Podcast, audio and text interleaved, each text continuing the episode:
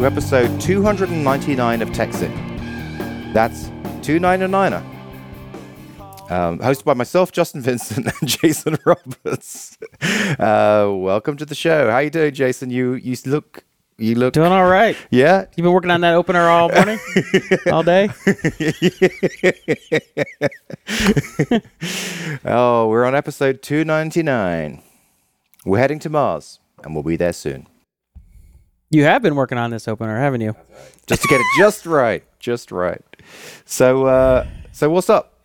Well, I've just been uh, driving for what an hour and forty-five minutes to get here. Yeah. My uh, son Colby had um, a football game, a a, a scrimmage football game, out in Corona, which is in the uh, ass end of nowhere. So, you know, getting back was brutal because it was like actually it's only an hour drive. Yeah, but uh, there was an accident on the 210s, which means I That just sucks. sat middle of nowhere. yeah, You know, I and I even left early. I mean, s- um, Colby ended up getting injured, and so it was a two Oh. two scrimmage games, one back to back, and Yeah. he the last play of the first game he injured his foot, and uh, so I sat through the beginning of the game waiting to see if he was gonna get back out in the field. But then when I realized he wasn't, I was like, all right, I'm just gonna take off and so we have time to record the show. It's a good thing I did because if I'd waited to the end, probably wouldn't have had it yeah. an opportunity. Because of the traffic. Yeah, so Colby's um so the yeah, the bad news is he got injured. That Yeah, I'm sorry. Like, what what happened? well, I you know, somebody stepped on his foot really hard and got Oh. badly bruised and I don't know, he was limping as long as around. there's no broken bones. I don't think so. I mean, he's probably back in a That's couple the main days. thing, right? But uh the exciting news is that he um he uh, is the starting uh, middle linebacker, Oh, okay. which is like the um he's the captain of the defense. Okay. So he's the one who sits in the in sort of the center of the backfield and is like run up, tone the line, move. You know, you know he. So you know the quarterback is the captain of the offense. yeah, The middle linebacker is generally the captain of the defense. right. Got it. The quarterback, you know, normally the plays are called in from the sideline. They run the play. Sometimes, you know, quarterbacks can make adjustments if they see some opportunity in defense. That generally happens with professionals, maybe not so much younger kids. They just run the play. But the defense, you have to react to what the offense is doing. Yeah. So th- there's no time. So you are in charge. So you're telling like you know he. So it's He's the funny. it was funny because he loves this role. It just I mean he's he's always been this type of kid who's always trying to tell other kids what to do. Right, It's just so funny. He, when he was like under six soccer, he'd run up to kids, put his arm around them, like oh, duh, duh," you know, and he'd be like, my wife and I, like, what is he ta- possibly telling them? He, he doesn't even know, barely knows what he's he's doing. Like how you know? It's That's just a- awesome. So here. Now he does know what he's doing Right. and he had something today, and that in fact is his role. I mean, a lot of kids at this age don't really do that very well because they're just not comfortable. Yeah. you know, making decisions and telling the kids this kind of hard. It's it's a it's a big jump for them. But uh, so Colby, he's like. Run the, run, runs up to the line. Do this. Spread out. Boom. Move here. Come back, guys. Spread out. Oh, we're wide. You know, he's adjusting everybody, and then the play, looking around, looking around, and it was really fun watching him do that. And Oh, I'm I'm excited. I can't wait to see him. yeah, I, I know you were interested in coming out, so I'll wait for a game that's nearby. But um, Is he good at it? yeah, yeah. I, I mean, I I think he's. I mean, he is definitely the starting middle linebacker. Yeah. Now, of course, he got injured, and he got to play a second game, and I was like, you just don't want that to happen. Yeah. Right. You right. always open the door for somebody else every time you get injured. You know, if you can't play, you can't play. Yeah, and then they can show they can shine, you know, and then maybe they're going to take over, kind of thing. It's always a possibility. Now, I think this other kid is uh, he's an outside linebacker, and so they just moved him inside. But ideally, he'd be outside, and so Colby inside. And there, you know, the position you play has a lot to do with the type of athlete you are. Right. You know, that kid is a little taller and a little lighter, and maybe a little faster. Colby's a little more um, powerful, but not quite as fast. So he would sit in the middle. You know, it just Makes sense. Yeah. you, you just have different types of athletes. You know, you have like the- this, this, the light little super fast guys are the safeties in the back in case anyone gets through. But you don't want them in the middle because they'll just get run over. but, uh, so you yeah. you had to travel out. He was playing two games today, and you we went to travel out somewhere to do to watch two games. Why? How come they're in the same place? Uh, well, it was actually just scrimmage. So these got it. Right, games, right. It was four teams, and and and it wasn't actually a full game. They weren't doing kickoffs. It's like all right, t- Okay. the offense runs ten plays, then defense run plays, and the coaches are out in the field, and it's an opportunity for all the coaches to kind of really kind of, um, you know, get the kids doing the right stuff. against another opponent. Yeah, and but it was ex- exciting to see nonetheless. And uh, but Sandy, so the first game was supposed to start at eleven thirty. Have to be there by ten. It's an hour away, so they leave at nine. I came later because initially I was going to bring the girls, and the girls did not want to come. Anyway, so that was pretty. Uh, but I was I was thinking about it too on the way back. I was like, you know, it's pretty stressful, bec- being a parent Yeah. when a kid is, you know, involved in something like this because it's very competitive. Yeah. I mean, it's five practices a week, two hours a day practice. And your hearts forth. are like pinned. Your, your Well, hopes yeah. are pinned on hit. Like Well- you, you, your your heart's on in him. Well, you him. can't help but get vested, Right, yeah, right? yeah, I mean, yeah. I mean, you think how much vested you get in a TV show you watch every week. You know, I mean, What you mean? You get more vested in Colby than a TV show? a little bit, a little Okay. bit. But you know, you're driving to practice, taking him back, and he has so much going. You know, you, you, know, you spend a lot of time and energy into this stuff, and he cares so much about it. And there's a big difference between you know being a starter and then sitting on the bench, or having a prime position, or just being kind of an auxiliary role playing position. I mean, you know, and um, Colby's been kind of climbing up the ranks as he's played more and more and getting better and better. And so now it's like, you know, I looked at Sandy and I was like, starting middle linebacker, captain of the defense. This is his game. This, is not his bad. Game. There's just no doubt about it, right? And of course, he gets hurt. Like I literally like two minutes after I said that, I was like, Do they? Did they do that? I wonder if they did that on purpose. Like the other teams, like take that kid out, No, take no, the good one out. no, no, no, no. They're they're just little kids. But um, I think you'll have fun when when when um when you get to come watch. They'll Excited, yeah. they'll they'll on their home game will be there. Friday Night Lights is what I want to watch. Yeah, it's it's kind of like that. Of course, it's kids. I mean, these Yeah. are like you know ele- eleven and twelve year olds, not sixteen to eighteen year olds. And Okay. uh, but they'll play one of the local high schools, so Mm-hmm. you can come by and That'd be awesome. watch a game, and uh, you know it's not like you have to drive an hour or whatever. Yeah. So, so yeah. Whew. So anyway, it's exhausting.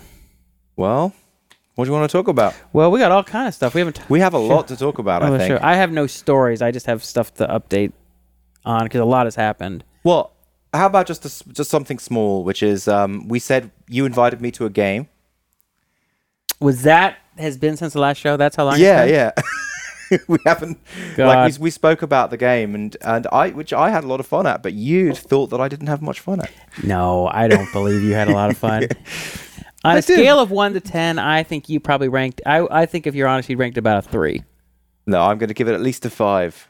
You just you, you it's just that it's just that the, when we played that game, there's a lot of rules. There's a lot to learn. yeah, there's a well, lot see, you did. about. You seem to be sort of a so mildly. I think I'm like one of the one of those regular people who just like when you're br- taking on board, you know, large reams of new information, you just like yawn.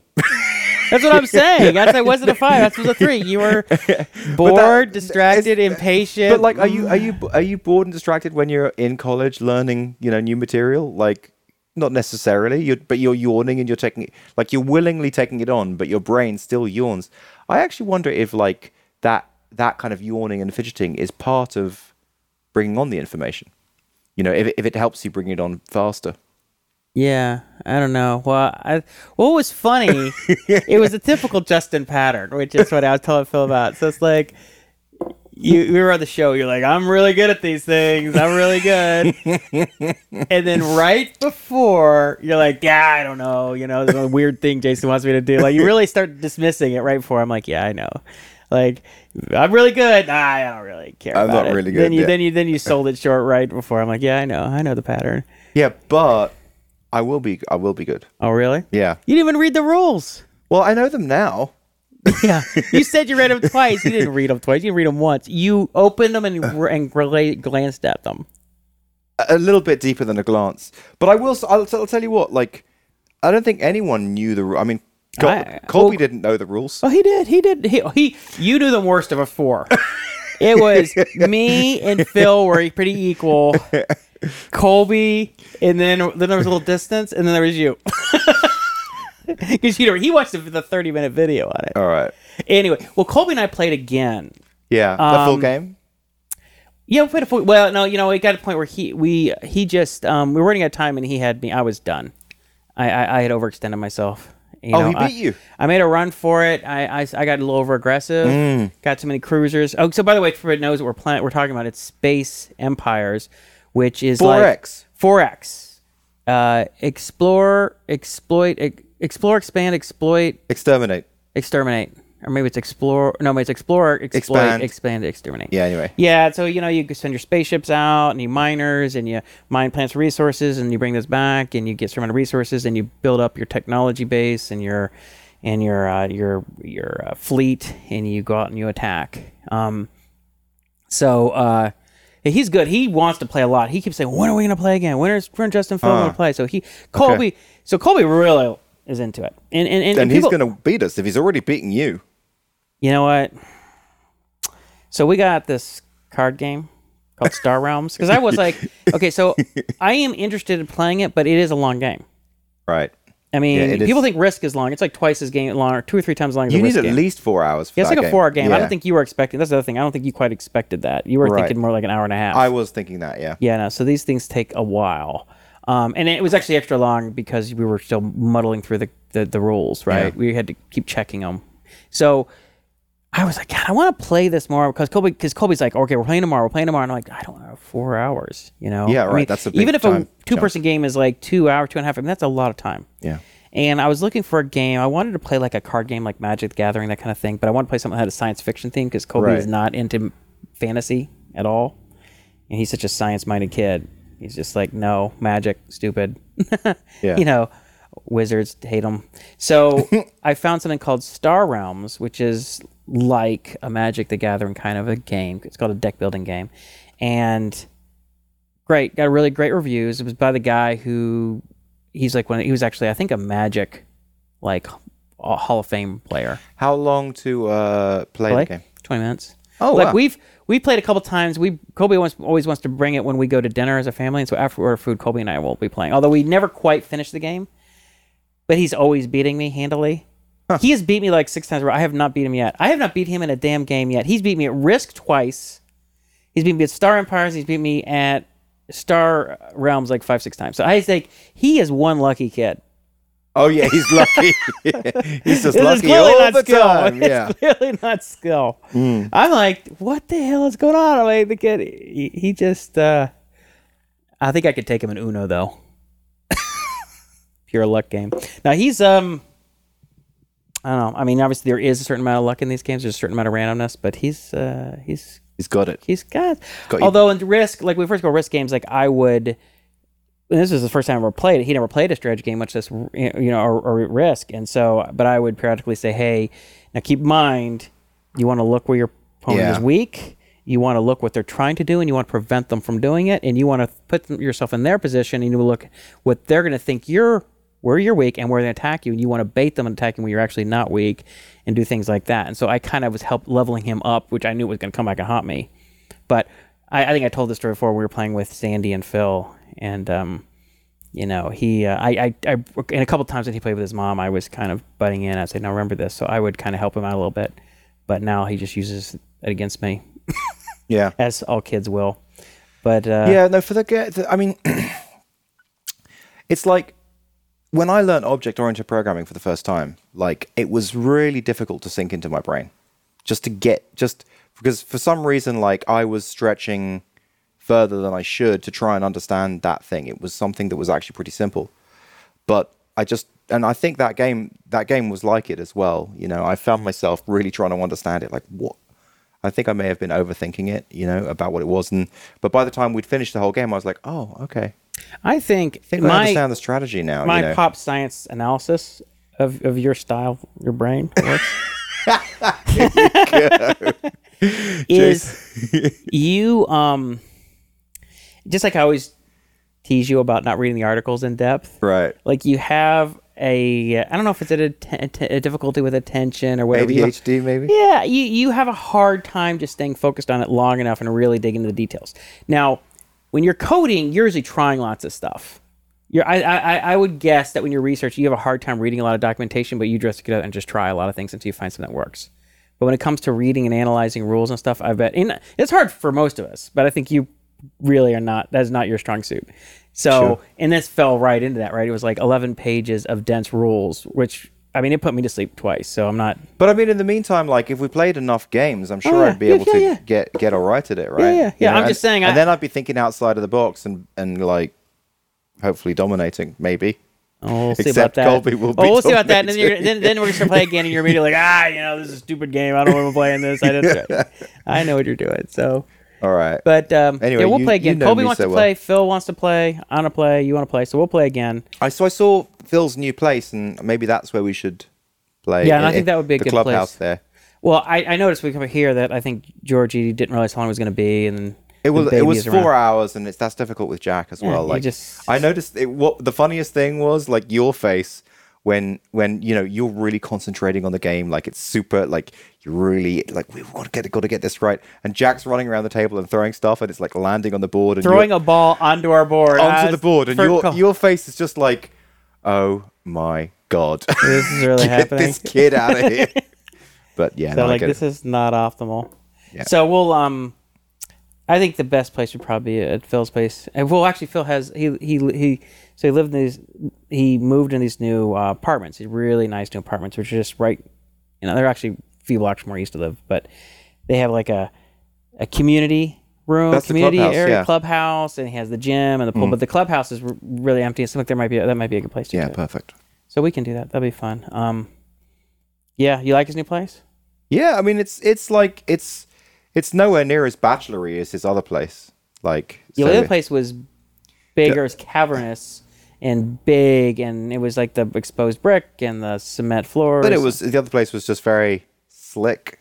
Like this place is a little more like you know like a home, you know, like a like a nest. comfy. Yeah, Yeah. it's a smaller, but Yeah. yeah, it's fine. So we'll, uh, yeah, Yeah. So um what else? I mean I've I've got articles, I've got story, I've got like so much to talk about. well, so- let's let's hold off on articles around time because I have a lot to update on. I think you have a lot to update on. Okay. So let's not all right. let's let's let's that'll be at the end if we have time. Okay.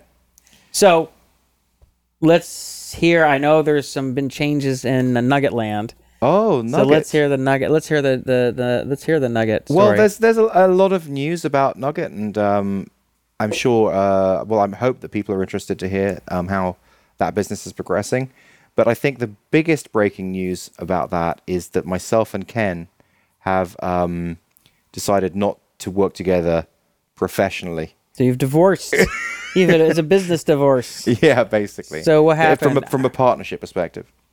Well, um, I mean, actually, it was very. It's not acrimonious at all. It's very, very good. Um, uh, Other than he's a total ass. It's a very good breakup. if, if breakup is even the right word, I don't know what other word. Yeah, but okay. like, um, that you know, I feel like there's a lot. There's there was more issues between you and me with any food than there is in you know uh, in this scenario. But basically, Yeah, and those still piss me off to this day. I still got some resolved issues to work through those. No, um. So yeah, so you guys, so it's just sort of like you decided it. Well, no, I mean, so basically, Ken. So, so specifically, Ken. Um, he he has very limited time to work on a side project, maybe ten hours a week, kind of thing. Um, uh, but that that's kind of one part of it. But another thing is, as our partnership progressed, um, we kind of discovered that we both were like working on the same things, which is kind of similar to you and me with any food. We we Yeah. both like working on the same things, but Yeah. and that being you know tech, branding, messaging, things like that. But given that Nugget was my baby in the first place, he basically decided to step aside and let me take the reins, which is probably a decision that we should have made. We should we should have like said, you know what, we both want to do the same things. I'm talking about you and me now, by the way, to the audience. Um, so uh, So- so here's the thing- early on, he early on he kind of recognized that, and he's like, you know what, I, I, you this is your baby. Like we both care about the same things. You take this, um, but I want just want to stress that you know he's we we're still slacking all the time. He's still part of the community. He's gonna do the. He's helping me out with the monthly workshops. You know, he's he's basically just gonna do his own nugget. Basically, he's gonna of the business ideas that go through the system. He's gonna pick one Oh. and and do it. So now he's like a, a community member who's gonna see. do do it. Yeah, That's nice. Okay. yeah. So So, yeah, I was actually um, I was actually thinking about this after I heard that there had been a split. I think it's generally my new rule of thumb is don't partner up when you're both doing just a side project.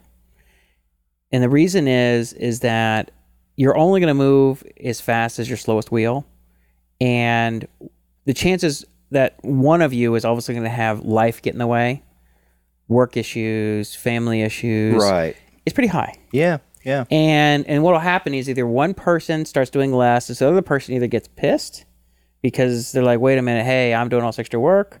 Or they're like, screw it. Well, if you're not going to any work, I don't want to be angry with you, so I'm just not going to work any harder than you. And then it becomes this war of attrition of no one's really doing much. So I think that when you're just bootstrapping something, it's better just do it yourself. Unless unless you're both doing it full time and you're just all both all in, then you can partner up. And partnerships are different. I think partnerships are always challenging, but I just think the bootstrap partnership, hey, I'm doing this on the side, I'm just is, is just difficult for that reason, you know, because people usually overestimate how much time they have. We had that time when we had, um, I'm blanking on his name, the guy we hired to uh, work with any food. Yeah, can't remember and, his name, right, and he, um, He couldn't. He couldn't put the time in. yeah, well, he just he had a lot of stuff coming. He had life comp. He had a, a sick, uh, you know, I think father-in-law or something or parent. But something and- else. I mean, it's something that we've spoken about before. But but like it when we first started working together, it did feel like we had we were more complementary in the kind of skill sets. But as we as we kind of move forward, it it emerged that we both had the same No, passions. no, right? no, no. I told you from the very start. I did tell you I did not want to work together because No, I no, told you with were, Ken. Oh, oh, I thought you Yeah. said us. No, no, not I said us. we are not No, no, complimentary, and not I said this is a mistake. That, that's what I'm saying. So, so it felt with with Ken, it felt like we were. Oh. I, I felt like I wasn't making that mistake again because he. I don't know. It, it just didn't feel like that because Ah, yeah. right. So, but yeah. but it, it it did turn out to be the same. But mainly mainly from the from the passion point of view. Like we both had the same kind of passions about what we, the reasons why we want to do it. But the reason why I'm saying this is because I think that what you're saying is true, except if they're just really different to you. If they are a biz dev person and they don't know any tech, then I just I'm not sure that that applies that rule that you just described there. I don't know. I, I would just be very wary of it. I just think you're just. I think it's better just do it by yourself. Just do it and hire hire the little pieces that you need from other people. I just think it's dangerous. I think the chances that you're going to run into problems are pretty high. I think most people, um, I think a lot of the reason that people partner up. I mean, there are okay. There are a lot of reasons people partner up, but one of the reasons partner up is people feel like they don't have enough time to do it by themselves. They don't have enough energy. And part of this is because they know they don't have as much time as they'd like to have to work on it. Right? They don't have that much free time. And there'll be times they're even going to have less than that. And what, the amount of time that you actually have is usually a lot less than you than you think you have. Because I've talked to so many people say, oh, how many hours do you work? I say, oh, you know, 15 to 20. And then 15 to 20 usually means seven.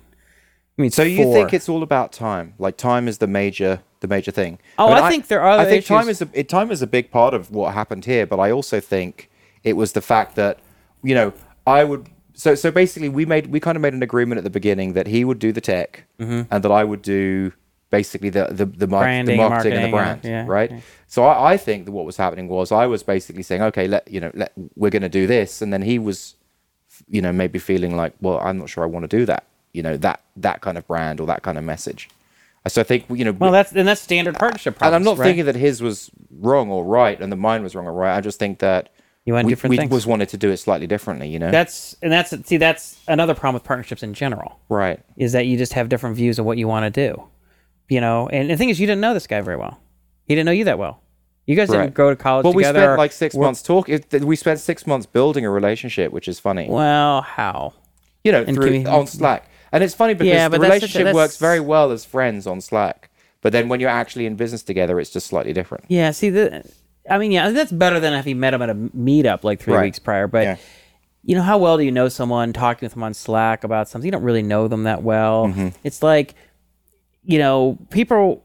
People and I've had this with people who are great friends suck as roommates. I've had people who suck as roommates be good friends. I've had people who have good friends and it's not a good partnership. I mean, it's all kind of different, you know. And you sometimes you just don't really know until you get, until you get into the situation. Like, Ugh, you know, um, like for instance, I have a really great friend, and it turns out they're a complete slob, and it's just like I hate where I live. Like I just this the kitchen's always just disgusting. You know, it's like I love I'll hang with you, but I will not share kitchen with you ever. Or back, Right, right? yeah. And um, but uh, you know, that kind of relationship is very narrow, a very narrow surface area, and what you and what they say, and the same for for him for you. So you don't really know if it's harder for you to get an idea. We are we really going to fit, or do we really believe all the same things? You know, as if it had been something you had worked at another company with them for like the past couple years and you know like okay i know how this person works i know this that you might have a better sense of it i mean you never really know for sure until you get to the situation but Well, two things I want want to note is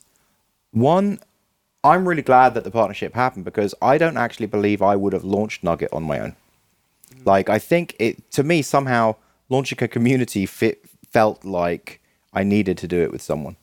So maybe I just didn't have my own, you know, enough confidence to do it. I feel like I can do it now because I really I've got a much clearer idea because you know after reading 200 custom, you know, 200 feedback emails from customers and hmm. all the different the, all the experiences that we've got and now we've got like 60 nuggets out there or well 56 and you know the the whole now that I see the whole depth of it it's kind of like the game, right? It's like I don't exactly know what's happening at the beginning, but then the more I get into it, uh, the more I understand. So now I feel like I oh, can. Oh, the game Star yeah, Empire. but now I feel like I can. I, I I can run it as a solo thing. So I I thank him because I would never have started it if he didn't join me on that That's journey. good. I'm, you I know? mean, I'm glad you have a positive spin. I mean, you Yeah. know, it's like, um, that's fine. I mean, I'm just uh, in a. I'm just saying in general when people go yeah, because sometimes, most times when rela- when partnerships in like a s- bootstrap startup kind of fall apart, the business falls falls apart. It doesn't end in like this kind of happy state. that's right, right. You know, it just kind of whole thing kind of crumbles. So if you can do it on your own, even if you think you Well, that see that that's it. an interesting point because you say most times the business crumbles, and that's what made me realize when we when we did have to you know start to, to think about this. I realized I said I said to him, you know, if if we break this up, would you would you continue to to, to do Nugget? And he, he was like, no, and I was like, oh man, I totally would.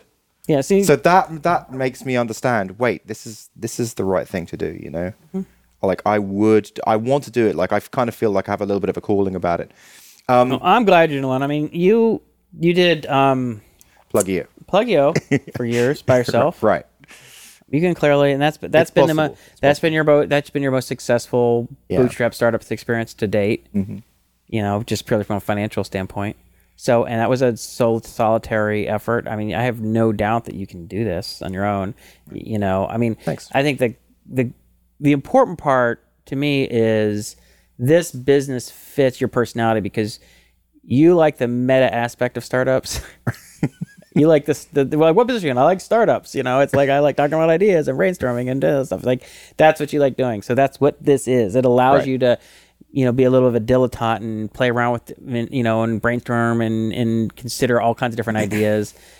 But um you know so i, I like this business for you and because you're just excited about it i mean you just Right. do it anyway but the other thing is um it's something unlike light that you can do as a Right, exactly. It, it's a product founder fit. It has product. You don't have to run out and go, I gotta raise because you would always say, I have to go raise money for do a proper startup. And I'm just like, right. dude, that is so much harder than you think it is. And it is it's just like as a you know, I'm gonna do a part time you know, doing you, you know, all this kind of stuff that light doing light would require is just Not not someone in your position, not possible. Whereas Nugget It's oh, it's completely. You can do it part time. You can, is. yeah, exactly. and fun but even more do a slow build. and then the well not more, but the other thing that's great is that you actually have paying customers. right. So you can't just like, uh, I don't know if I'm going to do this anymore. Like light, you, you know, light, you could just shut it down. Right. You can't shut this down. I mean, how many paying customers do you have now? Um. Uh. I can't. I, I can't remember the exact amount of customers, but I can tell you that it's about three thousand uh, monthly recurring. Dude, boom, that's awesome. Right. What were what was it? Uh, Uh, I can't remember what I think. Uh, thousand, was eight hundred, something like that. No, we, we'd we'd gone over a thousand, but it was it was doing well. It was like That is fantastic. fifteen hundred or something. So But um, uh, and maybe just another thing to close to close out the the Ken discussion.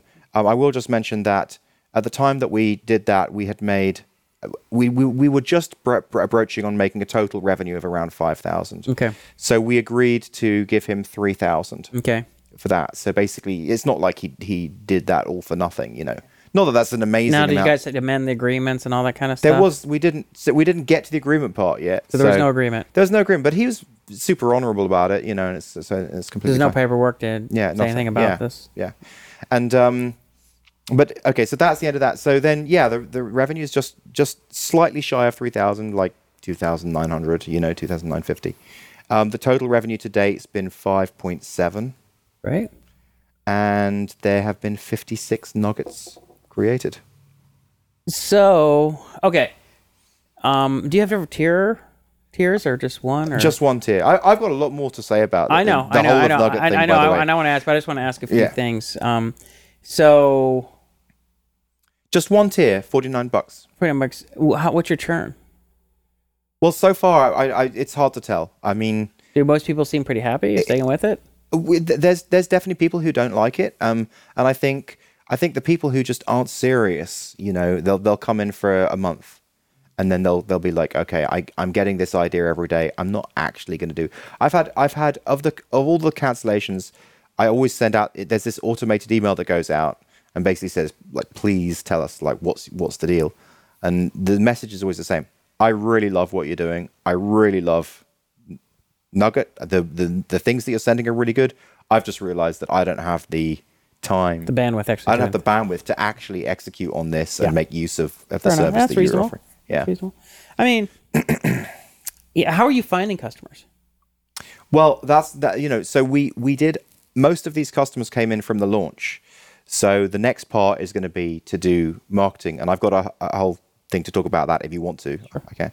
Uh, so one of the uh, community members who joined is a guy called Brandon Brandon Sellers, and um, he's a growth hacker. So he's like one of the only people who came in who were growth hackers rather than developers.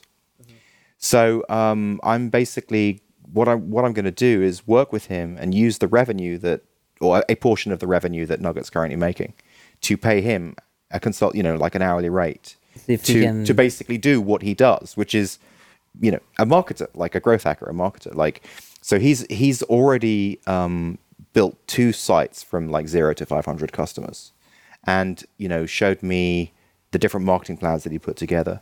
So the very first thing is, um, you know, I just commissioned him to put together a marketing plan. So we've got a great marketing plan.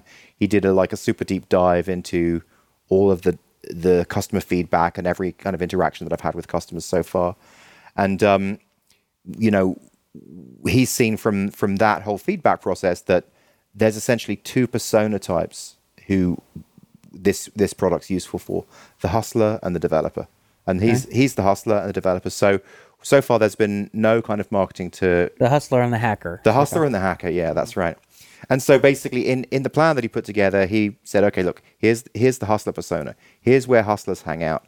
Here's the kind of blog blog posts that I'm going to write to get those people here. You know, here's where hackers hang out. Here's the kind of blog posts I'm going to write to get those people here. Here's the kind of partnership deals that I'm going to set up. So that's you know that's kind of what I'm working on with him. And and from my perspective, I'll just be building. Well, so previously we haven't really got an infrastructure. Ken's built everything using things like Zapier and stuff like that, which by the way what has is been what is Zapier? uh, like the way the way that he he kind of kind of put together the whole tech is is crazy. So it's it's also you know remember Yahoo Pipes? Yeah. Yeah. So basically Zapier is like like Yahoo Pipes but but with bells on in a way. If this, So- then so- this kind of thing. Yeah, so or- so so you can basically plug in all these different services together and like they're zaps you call them. So he's Mm-hmm. he created this whole thing using this just drag and drop tech, drag and drop Wow. tech, which is cool. Um, but now I'm I'm bringing that all back into my tech stack. You know, So La- Lavarel.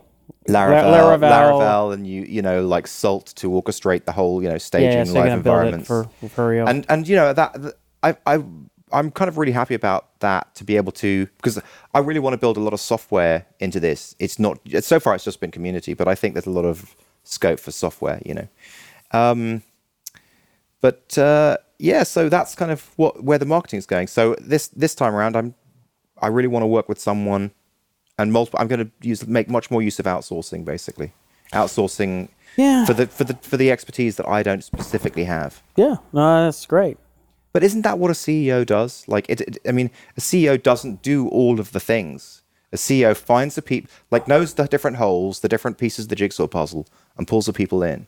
Yeah. Okay. So, well, first of all, I would probably call myself CEO and it's like a I, one I'm, person. I'm, I know that, but I, I'm just saying, like, the, you know, the the I can't think of a better word, like the owner, like- founder. that, I mean, The- that's the- what the Rob guy, yeah. Walling's all like. That's that's the way Rob Walling, works, right? you you can't do everything yourself. I Right. mean, if you have no money, you have no choice. Yeah. Right. You can't do everything yourself, or you know, and then you you know people trying to hack it by partnering with other people, which doesn't always work well. But yeah, I mean, that's right. You can't do everything yourself, and I've I've made that mistake plenty of times. I'm guessing you probably have, where you say, "I'll just do everything myself," and then you just there's just not enough time in the day. There's just to get it all done. there's things that you're that need to get done, but you don't really want to do, and so you keep postponing it, do the other stuff, right? So if you could just say screw it, I'll just pay somebody to do it. I mean, Sandy says to me all, all the time. She's like, he always jokes. She's like, you need a minion. well, she used to say, you need a personal assistant. You need an assistant. You need a clone. We need to clone you. And then she would just start calling me, you need a minion. A you know? minion, yeah. So we need to get you some minions because she's like, because all, all the stuff that I have that, I, you know, what I'm trying to do. And yeah, you need, I mean, a minion is a kind of a, a pejorative, silly phrase, but you need people. You need to, you need help Right. and you need, and if if you have revenue, then you can pay people can- yeah. to do stuff, and it'll probably make a lot more progress than if you just tried to say, Right. "Well, I'll do this growth hacking myself." And the reality is, meanwhile, you're trying to set up Well- all this software, and you're trying to answer community emails, and so you Exactly. don't, That's- so you don't have time to do it. That's exactly what made me think about this path because, you know, I wrote three blog posts, put them on Medium. They did pretty well, but like it's a lot of effort writing blog posts. You know, especially if you kind of I don't know, like you and me, we we kind of have a specific perfectionism about it that we mm-hmm. we really want to do, and I I just thought to myself, huh, you know, first of all, I only know this one thing writing blog posts, you know. I don't really know all the other stuff. But second, like it's really difficult. Thirdly, like that they even got like 6,000 views, but it still didn't bring huge amounts of traffic because Medium's not specifically the right place. I don't know what the right places are. I don't know how to do. You know, so it was that that made me think, God, I'm really spinning my wheels here. I should get someone who knows his shit about this. Yeah, I agree. You know, in the experiment and see. You know, Yeah. I mean, it'll be interesting to see. You can, mm-hmm. you know, try it for a month or two or three and see if it makes a difference. And if mm-hmm. it does, you keep putting money and or put more money into it or put no more money into it. You, know, you Yeah. just decide. I think that's great. Do, who? What else would you outsource? Um, well, ultimately, the so the big obviously the big piece, um, the the work is the nugget analysis. Yes. So every time one of the so so the, the the method is is we we pull in these hundreds of ideas from Mechanical Turk, and then go through them and try and work out the ones that are actually kind of really good, and then do the analysis and find out what the market size is, and uh, basically ha- come up with links and places where you can find customers, um, other links to learn about the problem space, uh, links to research the competition and related products. And so you know that takes that takes a certain amount of That time. That sounds like something you could outsource to. So I, I think one, yeah, exactly. So I, I don't have plan on doing that anytime super soon, because because I've got this I've got this theory that I don't want to spend money on stuff that doesn't make money. Like if it's a pain in my ass, I'll I should still probably do it, right? If it's actually going to make money, then I I can spend money on it. So I think that um, I'll stick with that for the moment, but that's something that I will do when when it when we make more money. I'll outsource that type of stuff. Well, it just because a thing that if like, like if something, you know, I mean, I think that's not a reasonable, um, you know, thought process. Okay. But it could also be the thing is like doing X takes a lot of my time. I could pay somebody X, you know, Y number of dollars per hour, That's a, yeah, that's true. yeah. and I can get way more done. right You know, in other it's, areas. it's like true, it's yeah. dumb for me to spend a lot of hours doing this because it would have cost me two hundred dollars and I could have done it. Instead, that took me twenty hours or something. Right. I mean, what? The, I mean, it's stupid. I mean, you have Yeah, to kind so of that's- that's you have to point, measure yeah. the cost. Your cost benefit analysis. yeah, yeah, sort of your yeah, exactly. So how much money you make, your hourly rate, or how much you know your time is worth versus Yeah. like how much it would cost to get it done at, at a comparable. Maybe not a. comp- Maybe they don't have to do as quite as good of a job to you, but good enough. Well, but given given that the whole cachet and the whole value comes from that, it needs to at least be at a certain level. Yeah. Well, Right. what they could have is they get it up and it's like 80% of the way you want, and then you put the finishing touches and vetting and stuff. Okay. Right, Like so sort of like you did with the whole kind of question. Uh, yeah, math- you know, yeah, exactly. So we Yeah. about that. So exactly, yeah, exactly. So, right. Yeah. So anyway, Well, that's me. good. I don't know. Like that's that's my. Well, I'm excited yeah. for you. 3000 a mo- a month is already getting close to what Pluggio. Yeah. Pluggio Max, I think it barely kissed up to four, and then it never got back there That's again. right. And, that, And you that- were still spending a fair amount of money to get that four. It was not. It wasn't for profit. It was maybe three profit, right? I mean, you were still spending some money at that time. I No, remember, right? um, I, I, I, I didn't really do any paid paid stuff with Pluggio, so it was mostly profit. but Oh, you were paying your. But, uh, that ex girlfriend. What's that ex girlfriend of yours? oh yeah, that's true. That's true. You were paying her. but that was for anything. no, but you were paying her. You were paying somebody. I Oh, remember. that's true. Yeah, I for blog remem- posts and stuff. Yeah, I forgot You about remember? Yeah, you you because you experiment with outsourcing different pieces at different times. Yeah, yeah. I don't think it wasn't for clean that. Yeah. at all. No, you're right. So yeah. I think you know just to compare apples to apples. Uh, But but by the way, I think the highest it pushed was maybe four and a half. But but just for a month or so. Okay. But I, I remember like at almost four, and then it just, you couldn't get it back, and it was like 37, 38, 34, and you were just getting kind of frustrated because you're like, damn it. Yeah. But yeah, maybe No, this is this is this got to three this quickly. I mean, with this 56 days. Yeah, we get this to five. So five's the new target. Yeah. Five would be good. Let's try for that for episode 300 when we record it in two months. Yeah. Great. Now that's, uh, well, good, man. Congratulations. Thanks. On Thanks, uh, man. progress you made. This is great. Six, 56 days. Good stuff. All right. So let's hear about Mr. Roberts. What's going on in your world?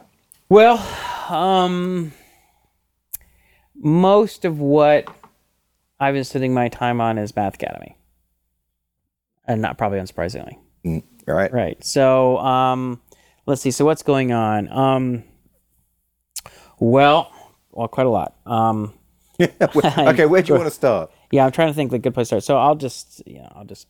So, there's my class, which we actually got started on the third day of school this Right. time, not five weeks in.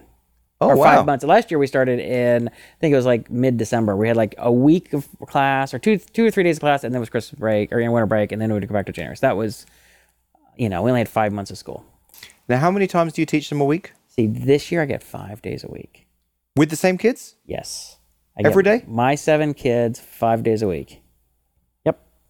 Wow. So that's huge. So I You must be making like major progress with those kids. well. We just started. I've only had three days of class. Okay. Okay. Um, but that is true. I mean, so all right. So let me let me back up here because there's a, there's a lot to say.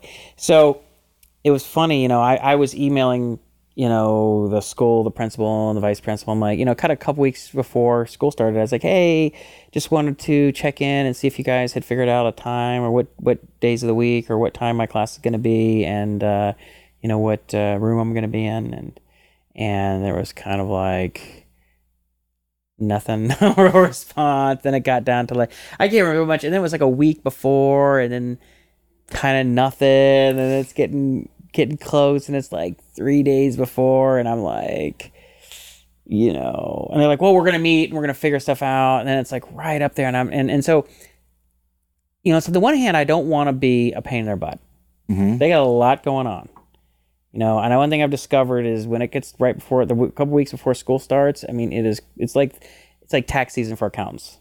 yeah. The school district, the principals, teachers. I mean, they're just running around trying to get all these things figured out. And on top of everything, the school has implemented for the sixth and seventh grade this new program that came out of uh, Stanford. And Facebook's put a lot of money behind called uh, Summit Base Camp, which is a complete online learning platform. And kids can go at their own pace and they work through it and they have material all the way up through you know high school level stuff ap level stuff from you know fifth sixth grade or something. And and uh, the kids can just i mean it's, it's looks really really cool parent we can monitor from home it's just kind of like you know what you kind of hope So your kids are doing that. Colby is. Yeah. Colby. So not so not all the kids in sixth and seventh grade. They picked kids from a range of kids who were at the top of the spectrum academically and at the middle and at the bottom. But So it's pilot. They're piloting it's it. a piloting. Only hundred schools in this like uh, in the country are, are doing it right now. Like Hmm.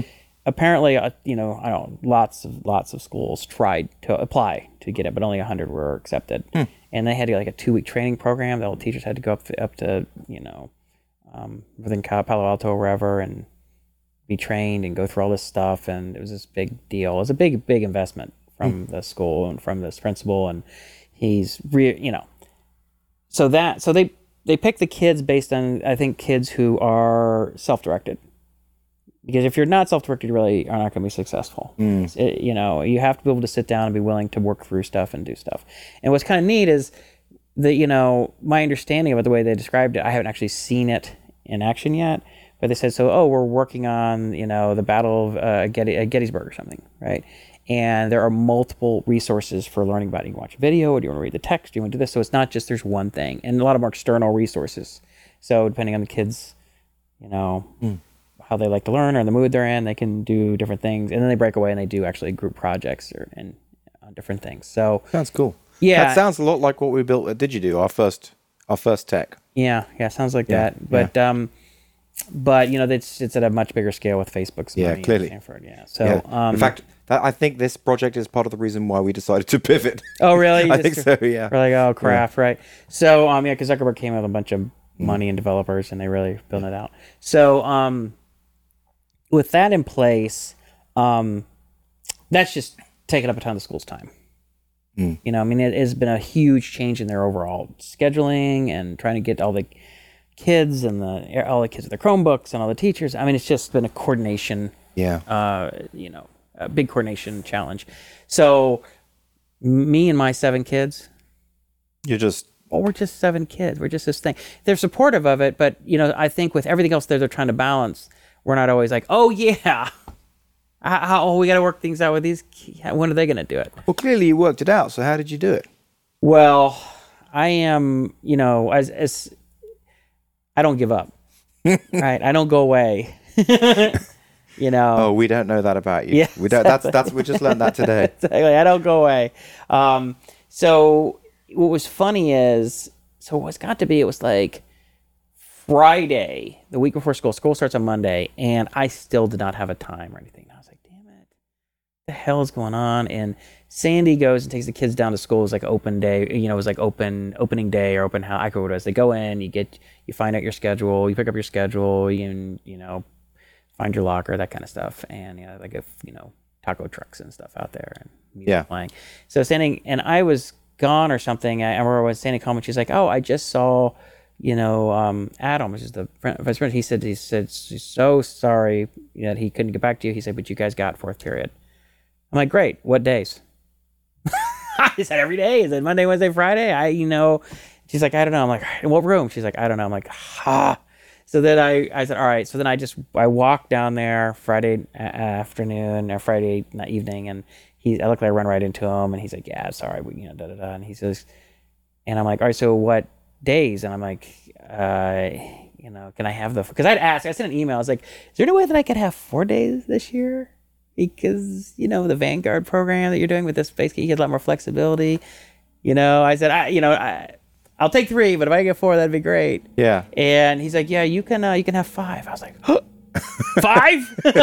That's, That's crazy. amazing. That's crazy. So, and I'm like, all right, well, what? Um, and I'm like, all right, well, what room? And he's like, well, just come come in on um, Monday. Give us till Wednesday to get this sorted out, though. I'm like, all right, we'll start on Wednesday.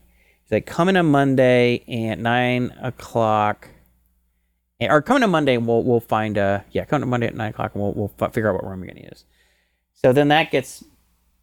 Oh, then I so then I, uh, I- uh, Saturday morning, I'm around, I look at Colby's schedule and his, he's like on this A schedule. And he's like, yeah, you know, Riley and Trey and David, they're not in, in my class. They're in a different schedule. And I'm like, and I look on the thing and they have the fourth period at different times. I'm like, well, then how the hell are we going to have a fourth period? You're they're a fourth period at a different time. and so we go down and then I'm like, what about Alana, the eighth grader?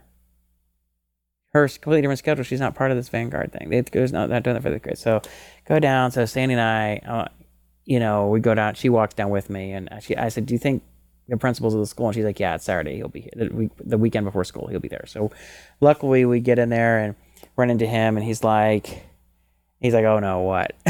and I said, "Well, this is this." I said, "I don't, I don't have a room." I said, "Which is." We need to figure out, but I said I think all these kids' schedules aren't going to mesh. I don't know fourth period, you know, and so he sits down with us and works out. And funny, on the way over, the stand, he goes, "You know, a normal person would have given up long ago." Yep. So what did it? I mean, how did So- you? How did you swing it? So Like- it wasn't done yet. So he said, "All right." So he takes down all the information. He's all right. So we're gonna try and do fourth. Da da da. It might be second period. It might be fourth period. Da da da. So it gets okay. But this is the only thing that's going on. Also, you remember how I mentioned that uh, a friend of mine who shot documentaries and film, produ- you know, producer, doc- Yeah, yeah, yeah, yeah. was had talked to me about potentially shooting a documentary about our kids going Okay. after the AP Calculus exam this year. Yeah. So he said, yeah, you know, having seventh graders at a Title One public school, Title One meaning that it's like low income public school, Yeah. taking the AP calculus, going, you know, doing well in AP or attempting to go after AP calculus test, as a, that's a great story. Okay. And so, and I'd emailed him a couple weeks before and I said, Hey, I just want to check in with you. I know we haven't talked in a few months, but I said, Are you still interested in doing this? What's your temperature? You know, if you're not, I, I get it. But if you're not, I just, if you are interested, then, you know, let me know and let's kind of, and we talked. And he's like, Yeah. He's like, Yeah, this, this sounds good. Just let me know what the first day is. I want to come shoot your first day. And maybe we'll interview you. Maybe we'll interview the kids a little bit. So meanwhile, he's like, "So is this gonna happen?" I'm like, "I don't know what the first day is gonna be. You know, is it gonna be Wednesday?" and then it's like, and then it's like the day before. It's the day before, and I still don't have a time. I don't know if the kids are lined up. I don't know the schedule. I'm back and forth emailing with him. There's this thread. I'm the CC'd on this thread between the teachers and administration, and they're trying to figure out how to coordinate this. And then, and I'm watching the thread coming through, and I'm, I'm texting, and I'm emailing back. I'm like, all right, look, I think it's going to come together, but hold on, because he has his crew. It's not just him, right? This is so Hollywood now. This is like this is this this is a whole Hollywood production going on here. I know it's just crazy. So, and I'm like stressed, right? Because I'm going to look like a total a hole to him. Because like, are you? Do you have a class or what's going on? And meanwhile, this thread has like seven people on it, like four people from the Oh my God. administration and three or four teachers and me, and and then um, and the they're proposing as a second period, or but you know, our eighth grader Alana, she like she's in all honors classes, and then they Do say, they well, know that you've got the potential of a documentary being filmed? Yeah, well, I had emailed them. I said, look, you know, I mean, Was that leverage to, to get them to? well, you know, I didn't want to. First of all, it was not a sure thing, and Yeah. I didn't want to make a big deal out of it. Like, hey, they're gonna make a documentary about me. You better make the show. Like, you sound like a jackass, right? Right, So. I'm like, I like, but at the same time, like, uh, you know, these guys want to come shoot. Can you like just tell me what time so I can tell them, or if we're not gonna do it, let me, you know, like just help me out here. you know, Help a brother out. help man. a brother out. So, um, so 438, the, the email thread goes dead because they, they kind of feel like they had a proposal and the teacher, like one said, one of the um, people said, Is it because you had the seven teachers of all the different streams who of, and kids were all at different times and they were like, okay, I'm going to let the kid out of that class at that time. Is that well, is no, that- no, because you had the seventh graders who were kind of had a two basically split between two teachers Mm-hmm. and, and this computer based, you know, learning platform, the way they have structured. Yeah. One is more of the e- language arts, E, and the other one's more of the math science. right? and but we had an eighth grader and she her schedule is completely offset and she's an honors track she honors everything and so getting her to line up and have a fourth period screws everything up and so the, the lady says she's and one of the the uh, the lady who's like sort of in charge with the, some of the master schedule and stuff says the best we can do is she's going to have to drop in honors history and honors science. She can keep honors literature, and but then that'll allow her to do math academy. But we have to talk to her mom about doing that. And and then the thing goes dead. And I said, I'll bet you they called her mom and get get in touch with her. And it's five o'clock, six o'clock, seven o'clock. I'm just you know, I'm getting emails from Jeff, the filmmaker, and I'm just like, uh, and so finally, I call or I, I email I email uh, Alana's mom and I said, "Hey, if you could give me a call back, uh, you know, I said, have you been in contact with the school because we gotta, you know, uh, you know, she would have to drop out of these two things in order to be in our class, and you know, if you could give me a call, you know." So she calls me back at like eight o'clock or eight thirty, and she's like, "Oh, "I just catch your mind." Okay, I'm, and I said, "Okay, I'm going to CC you on this email that's going to be this long thread." And I'm going to explain the situation to you. Could you please reply that it's okay with you. Because if we do that, then we can move forward. She's so that happens. So I this email, so she confirms, and then it's nothing, right? Because you know it's like nine o'clock at night, and ten o'clock, ten o'clock. You know, it's like who's checking their email, work email, and so I'm just like, so I send an email to Dr. Heaton, uh, who's the principal, and I'm kind of like, you know, I CC him, and I'm like, you know, just kind of waiting for a, con- and I say, I'm kind of, can we get a confirmation? Is this okay? Can we get a confirmation? Can we do it for, you know, tomorrow? I'm kind of waiting on the documentary people. Finally, at 10 o'clock, 10 p.m. and he says, "Yeah, could could somebody please confirm this?" So he's kind of checking. So I knew I he's like these hyper energetic principals. I mean, he is pretty amazing, and he's you know he's on his email all the time. He's on top of everything, but he's not in charge of this, and so he's not the one coordinating it, not privy to all the little details. So he's like, you know, Adam, could you please confirm? Adam's the vice principal. You know, he has wife and two or three kids. I mean, he's not. Right. Luckily, at 10 o'clock, he's like, confirmed, fourth period tomorrow. I'm like, great. And I'm like, what room? I don't even know what room it is. I mean, I don't, I don't even know what time the fourth period is. So finally, I email one of the teachers, and she says, "Okay, it's eleven, uh, you know, forty nine to twelve forty five. Or upstairs. Okay, great. And then, so I email Adam. I go, "Can you can you tell me a room?" And so he's like, "Okay, meet me at nine a.m. tomorrow morning." And I said, "It's me the morning." I said, "Can we make it early because I have to be back at my meet the film crew at my place at ten forty five to get mic'd up." And they want to film me walking to the school and do a mat, why you know, at the entrance of the school and all that stuff and going in like that's as you can imagine a documentary might be, right? Something Yeah. you'd see that kind of like This is exciting. yeah.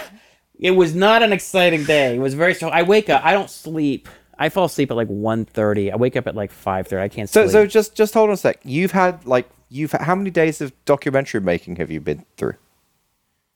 One. Well, the uh, one. There's, uh, well, so me- you've had one day of Well, let's documentary get you're jumping ahead. You're jumping Okay. ahead. Let's so so so that whole night is stressful, right? I finally get a sense. So I'm like, I'm gonna go meet the vice principal at nine o'clock. So I show up at nine. I get up at nine o'clock and I see a police car out front, and a police officer walking. I'm like, oh god, what's going on? And sure enough, you know, because the vice principal is always in charge of discipline issues, and I'm just like, oh god. So I walk in to sign in, and I see the principal and the vice principal and a bunch of people coming in, and there's a police officer walking around, and it's like, well, I can't talk to him now. there's some kind of big meeting, and the guy, the, there's there's a retired principal kind of mans the front, and he kind of like checks people in, and he's like, oh, you should go back there. I'm like, and no. hey, uh, can you tell me what room I'm in? Meanwhile, there's just like this big, you know, you know some there's some issue with some kid, and I, I mean I don't know what happened, but that throws things off like 20 minutes, and so I'm just kind of hanging out there waiting, going, you know, time's the clicking, you know, time's ticking, right? Because 9:20, 9:15. But had you walked up there with the documentary crew? No, they're yet? they're gonna meet me at my place at 10:45. okay, right. So you, this is so you- nine. Now it's okay. 9:20, and I then ju- just the whole. I just want to say the whole documentary thing, the whole documentary side of this thing. You slipped that. You've slipped that in such a gradual way. It's almost like I'm just realizing now. Wait a second. He's filming a documentary. yeah. Yeah. So that's been a very interesting way that you've introduced that. Oh That, well, uh, I you know like well, you didn't. You didn't. You say like at some point. Oh, by the way, we're doing. You know, we're doing a documentary of this whole thing. You Yeah. know? Well, so the thing is you've that just like vaguely mentioned that. Well, the part of it's thing, and that's kind of how I was treating it when I was talking because I don't really know if it's going to happen.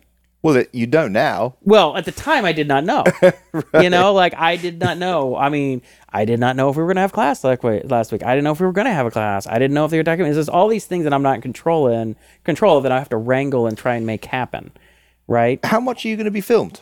Well, let's let me get to this. But- but- you're miss, you're in a story. You're missing. I'm not. I'm not gonna tell. Let me tell you the story. Like, All so right, okay. You're, you're screwed up the the the. the That your flow. no. So it's 9:20. Okay, nine twenty. I still don't know what room I'm in. I still don't have a room. Okay. I cannot talk to How the many principal. people in the documentary crew? Do you do you? Oh, you There- don't know this I don't yet. know. You don't know, but you think it could be Jeff five. is coming with his crew. his crew. Okay. So then there's a fire drill. Oh no. Ding!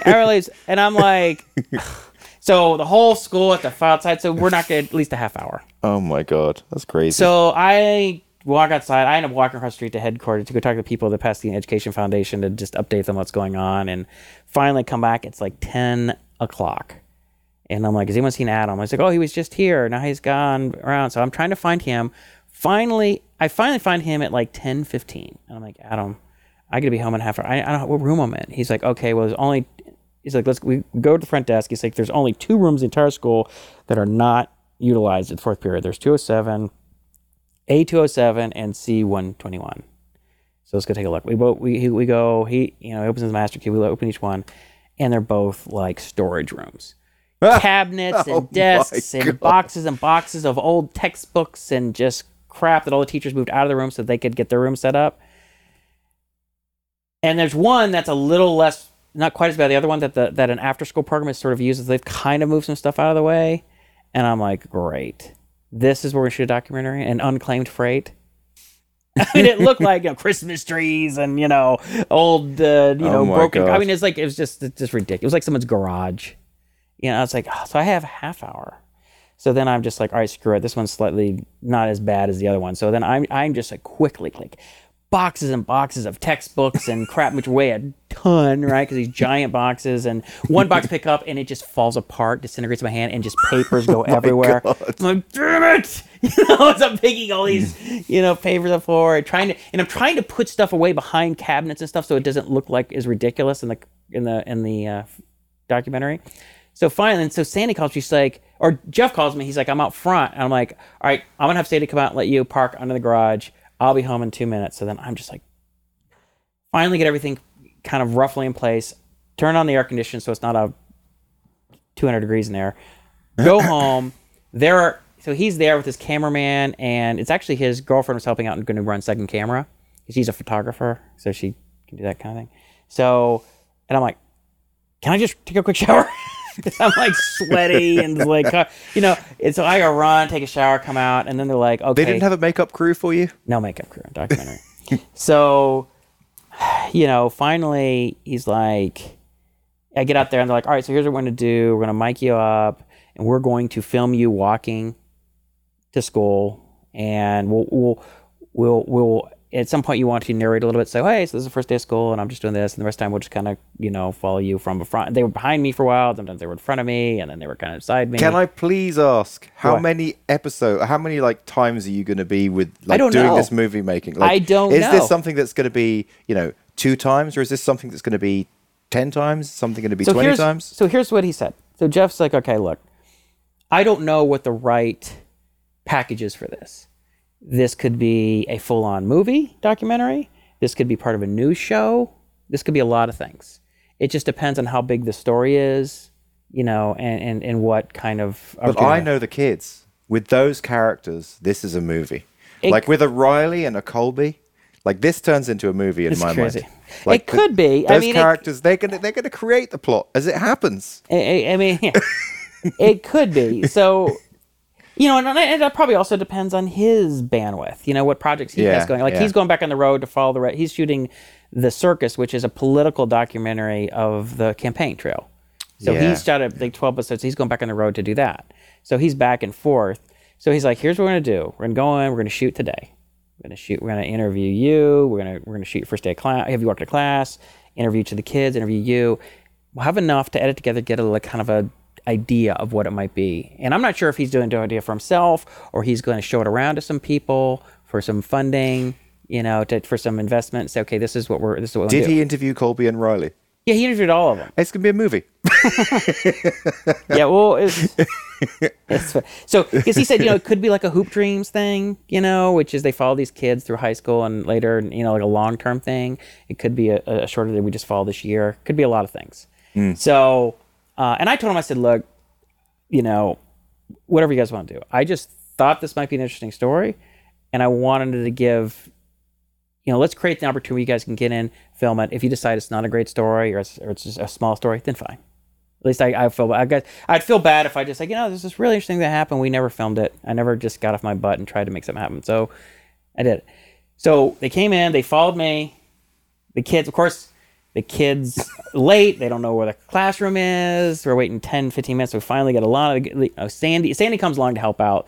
Sandy goes to the office. So they do a call for a lot of the eighth grader. She doesn't show up you know so sandy has to go to her classroom and pull her out and so you know it's a typical mess Craziness. chaos of just Yeah. the craziness of of this and you know and uh, it's not like it's anyone's fault it's just that we're caught in the mix of of a school that's just here that's trying to get up with all this huge transition and we're just a small piece and you know we kind of got forgotten about temporarily and so you know and so then he, inter- he they film the class. They do I do the big intro class. What we're, what are, we're going to do this year? You know, I'm like, you know, we're going to go for the AP calculus exam. This is what we're going to do. How have you? Were you aware of the cameras? I mean, did you change you? Like, It's a little bit. It's so here's the thing.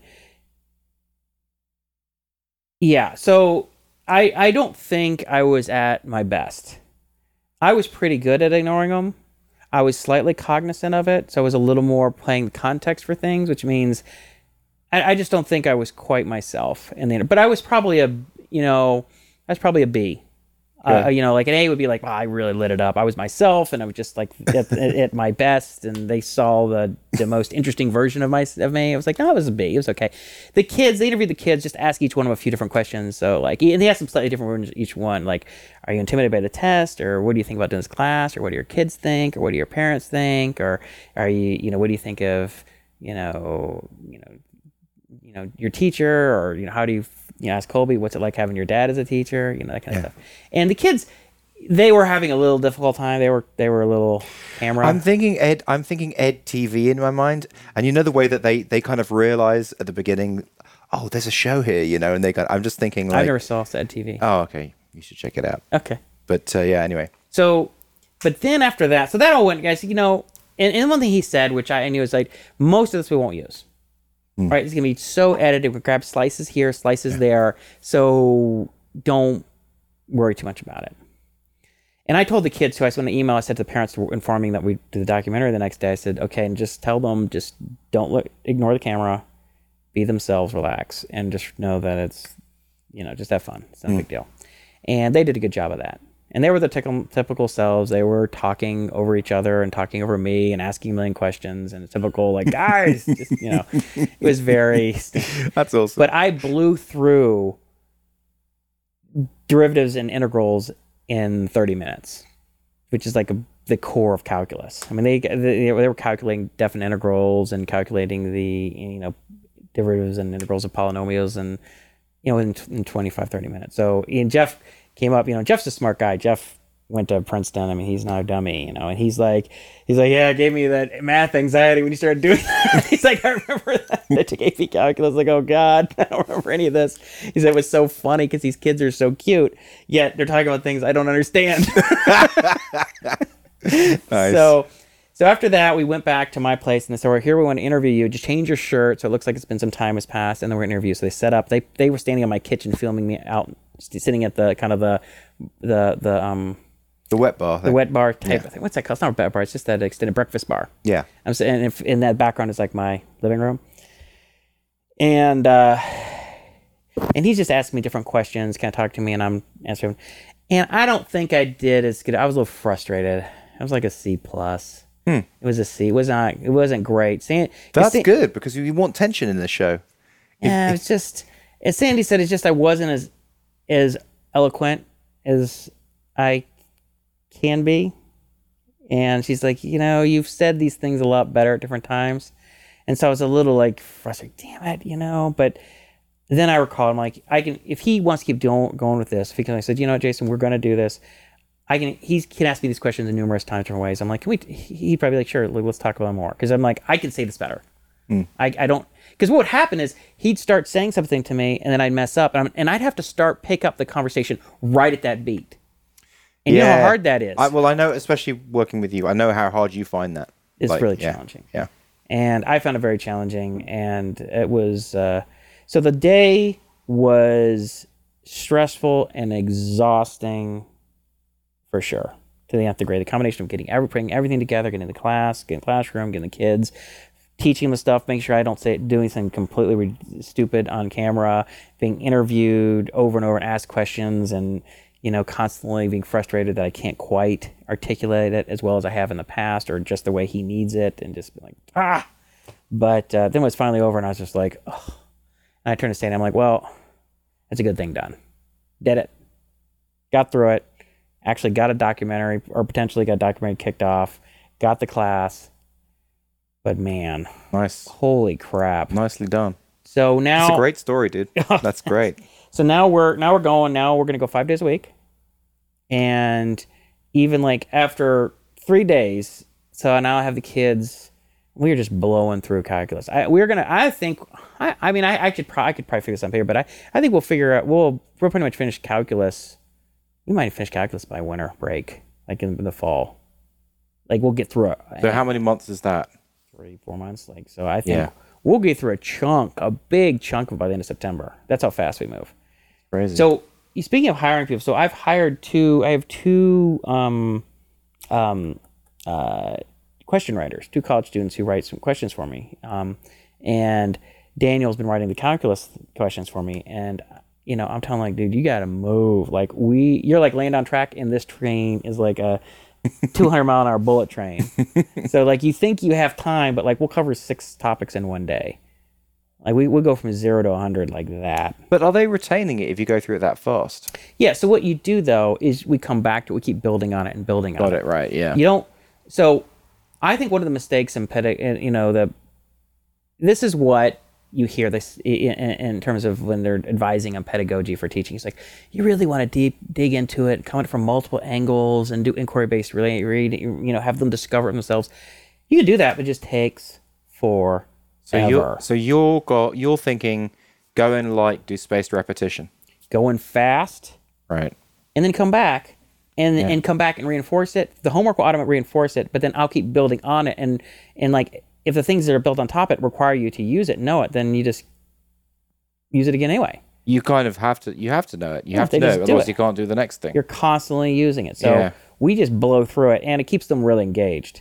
Um, That's and, great. And then, but what but what they do is the way I'm doing it. I'm doing teaching calculus completely differently than how it's taught normally. And the way it's normally taught is you spend, you know, the first few weeks doing like this slow ramp up of pre-calculus review, and you talk about inequalities and things, and then you work into doing this concept of limits. What is a limit? And then you start talking about the definition of a derivative, and then you start doing a little bit of that, and you like, okay, let's do some calculations of the derivative, and I mean, and then it's like end of October.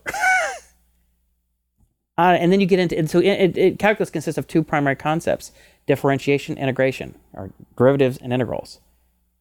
They're sort of inverse operations like multiplication and division. Okay, and you don't even get to the the, the, the integration part until like January, February, in high school or college. I'm like, screw that. I introduced that in the first ten minutes, fifteen minutes. I'm like, here's what it is: it's this and this because it's like they lose they don't see the forest for the trees students don't get to see the forest for the trees they're like i don't even know what this is we're doing this limit stuff I don't know why I'm doing it. why is this how it's used for i'm like look this is what it's used for it's calculus is about the mathematics of change. Things are changing relative to one another. How fast they're changing how much it's changed. That's what it is. Algebra is like you have some of this and it's related to quantity. If you have so much of this how much of this do you have? You know that's that they're not changing it's just how they're related to each other. Where calculus is like this stuff's changing this fast. How much does it change over this period of time? Or if there's this thing it defines what this thing is doing. How much has it changed? Or how fast is it changing? Is it decreasing or is it de- increasing? That's what it is you know and it can be used in all kind of things blood flow satellites you know whatever you know particles and you know it's just everything world the universe is everything's changing all the interesting things are changing and you're trying to track how fast they're changing when they're going to stop changing when they're going to change more when they're going to change less and, I mean, that's why you know That's why it's good. Yeah. So I immediately start going into that. I said, guys, I'm going to give you the movie trailer. You know, when you see a movie trailer, you like kind of see the highlights, you kind of get it. Mm. Like, oh, I get it. I see the bad guy as and the good guy and the love it. You kind of, I, I get it. Now we're just going to fill out the details in the movie. It's kind of what it is. I'm going to kind of do that for you guys. And like in the end, I show them this is the fun. I teach them everything and lead up to here's the fundamental theorem of calculus. This is what it is. This is all it is. So anyway, we've just been blowing through it, and it's so funny seeing how quickly they're picking it up. It's just, I mean, you know, one thing that I didn't show as much on the in the first show, and they'll see it in the other ones, is like I'm really kind of a little bit of a like a impatient taskmaster. I'm like, come on, come on, come on, come on, let's go, go, chain rule. All right, go. Yes. Sine of three x squared, uh, as uh, you know, sine of three x squared. Let's go. E to the sine of two x. Come on, chain rule. What is that? Yep, yep, yep. Riley, no, come on, faster. Let's go, let's go. Come on, you know this. So you didn't do that, but I didn't do as much of that. But if, if they film again, you'll see it. I They'll gotta. I, I just. I was being a little nicer on camera than I am. I'm a little more of a like. A, I'm more of a coach than I'm a teacher, and I can tell a coach. I'm like, come on, let's go faster. Boom, let's go. Yeah. let's go. Let's go. Um, and uh, so that is what's going on with the class. That's oh, and I awesome. would say we're going to go after the AP Calculus test at the end of the year. I'm going to try and blow through it, the most of the content in the winter, and before winter even happens, the first third of the year. Then we're going to go through it at an even deeper level, doing like the physics problems with it. And then we're going to do a lot of proofs, sort of proof-oriented approach to math, which is what I did in college, which is really um, exercise all the proof-oriented skills that they learned and the calculus. And so it's just like layers and layers. So every time they see a deep they're like, "Oh, right," because like I was teaching them the chain rule and pro- and and uh, and and George's like, "I don't get it." I'm like, "You don't." I said, "You don't understand why. You understand how to calculate it. You understand that." You, can, you know how to calculate, you know the derivative of sine of x is cosine of x but you can't, and that you can't calculate the sine of 3x squared. You have to do it's the cosine of 3x squared times 6x. Okay, you, you got the rule. You don't understand why. I'll get to that. We will. I will teach you why. Just stay with me. stay with me. You know, because if I spend all my time teaching you why of all these things, we don't get to the what to most of the important stuff for months and months. I want you to know the what. I want you to know what it is. I want you how to use it like a power tool. I want you to be like it's so easy. You, there's no cognitive load for you to calculate this stuff. You know what it is and how to use it. You know, so you know sh- why these tools work the way. Then we're going to go back and we're going to prove it at like at a college at a at a math major college level. You know, Right. and so that's that's the whole that's how we're going to do it. Which we and on top of that, I got to finish teaching some elements of pre-calculus, but I forgot because I want to take the end of year, sort of the math level two subject exam, which covers that. So we have like a and I want to keep pushing forward proof. So we got a lot to do year. and so in order to do that, one of the things I'm doing is the um, the software platform. Mm. So I've been working really hard on that because not only my class is my class going to use it, but the Math Academy, which is launching, and that's the other thing. That's we're going to launch at those other schools, and I'll tell you about that's a whole other thing, a whole other story. But they're going to use my software, and they have a whole. You know, I built it so it was like minimally usable by me and by my students, and I would definitely have to dig into the database and change stuff manually. There wasn't a page or a form or a view for everything because I just was like, you know, I just spend so much time on working on the content. that I just have time to, to do all that. Mm-hmm. So I'm working. I'm really working hard to make it really fleshing it out and taking it from like an alpha version to maybe a, a more reasonable beta version mm. over the next few. Every it'll it'll be like a solid beta in a month. But I and I told Haran, one of the mathematicians, I was like, listen, I know this thing isn't like gorgeous, and I know it doesn't do everything you want to do today, but give me a few weeks. You know, give me a month to all the things you want to do. I can just build. I can just make it happen. So, how much time are you doing in? Like, how long does it take? You know, leaving the house, teaching at school, then coming home. How much of your day does that take? And then, how much of the, your day are you putting into software dev? Okay, so the I mean the class the school is you know I leave 10 15 minutes before class starts. Class Oh, is like it's 55 minutes. Okay. Yeah, so let's say that class starts at 11:50 basically. I'll leave at like 11:35. Right. It's over at 12:45 and then I go I go to So it's two hours max. then I go to lunch. No, it's 11:30 to 12:45, hour and 15 minutes. Okay. Oh, so that's not much. Not much. Lunch. And then you doing? You're just spending the rest of your time on. the software well when i'm not doing you know work my consulting work Right. or when i'm not you know advising different startups that i'm an advisor for or whatever um, then uh, you know i'll spend time working on the system but i've hired uh, you know these two authors to write a lot of this, the, the content now i have to constantly review them and coordinate them and figure out okay here's what i want you to do and here's these are the ones i want you to do or these questions too hard these too easy or Yeah. So it sounds like your life's pretty crazy right now. yeah, yeah, it is. So there's that.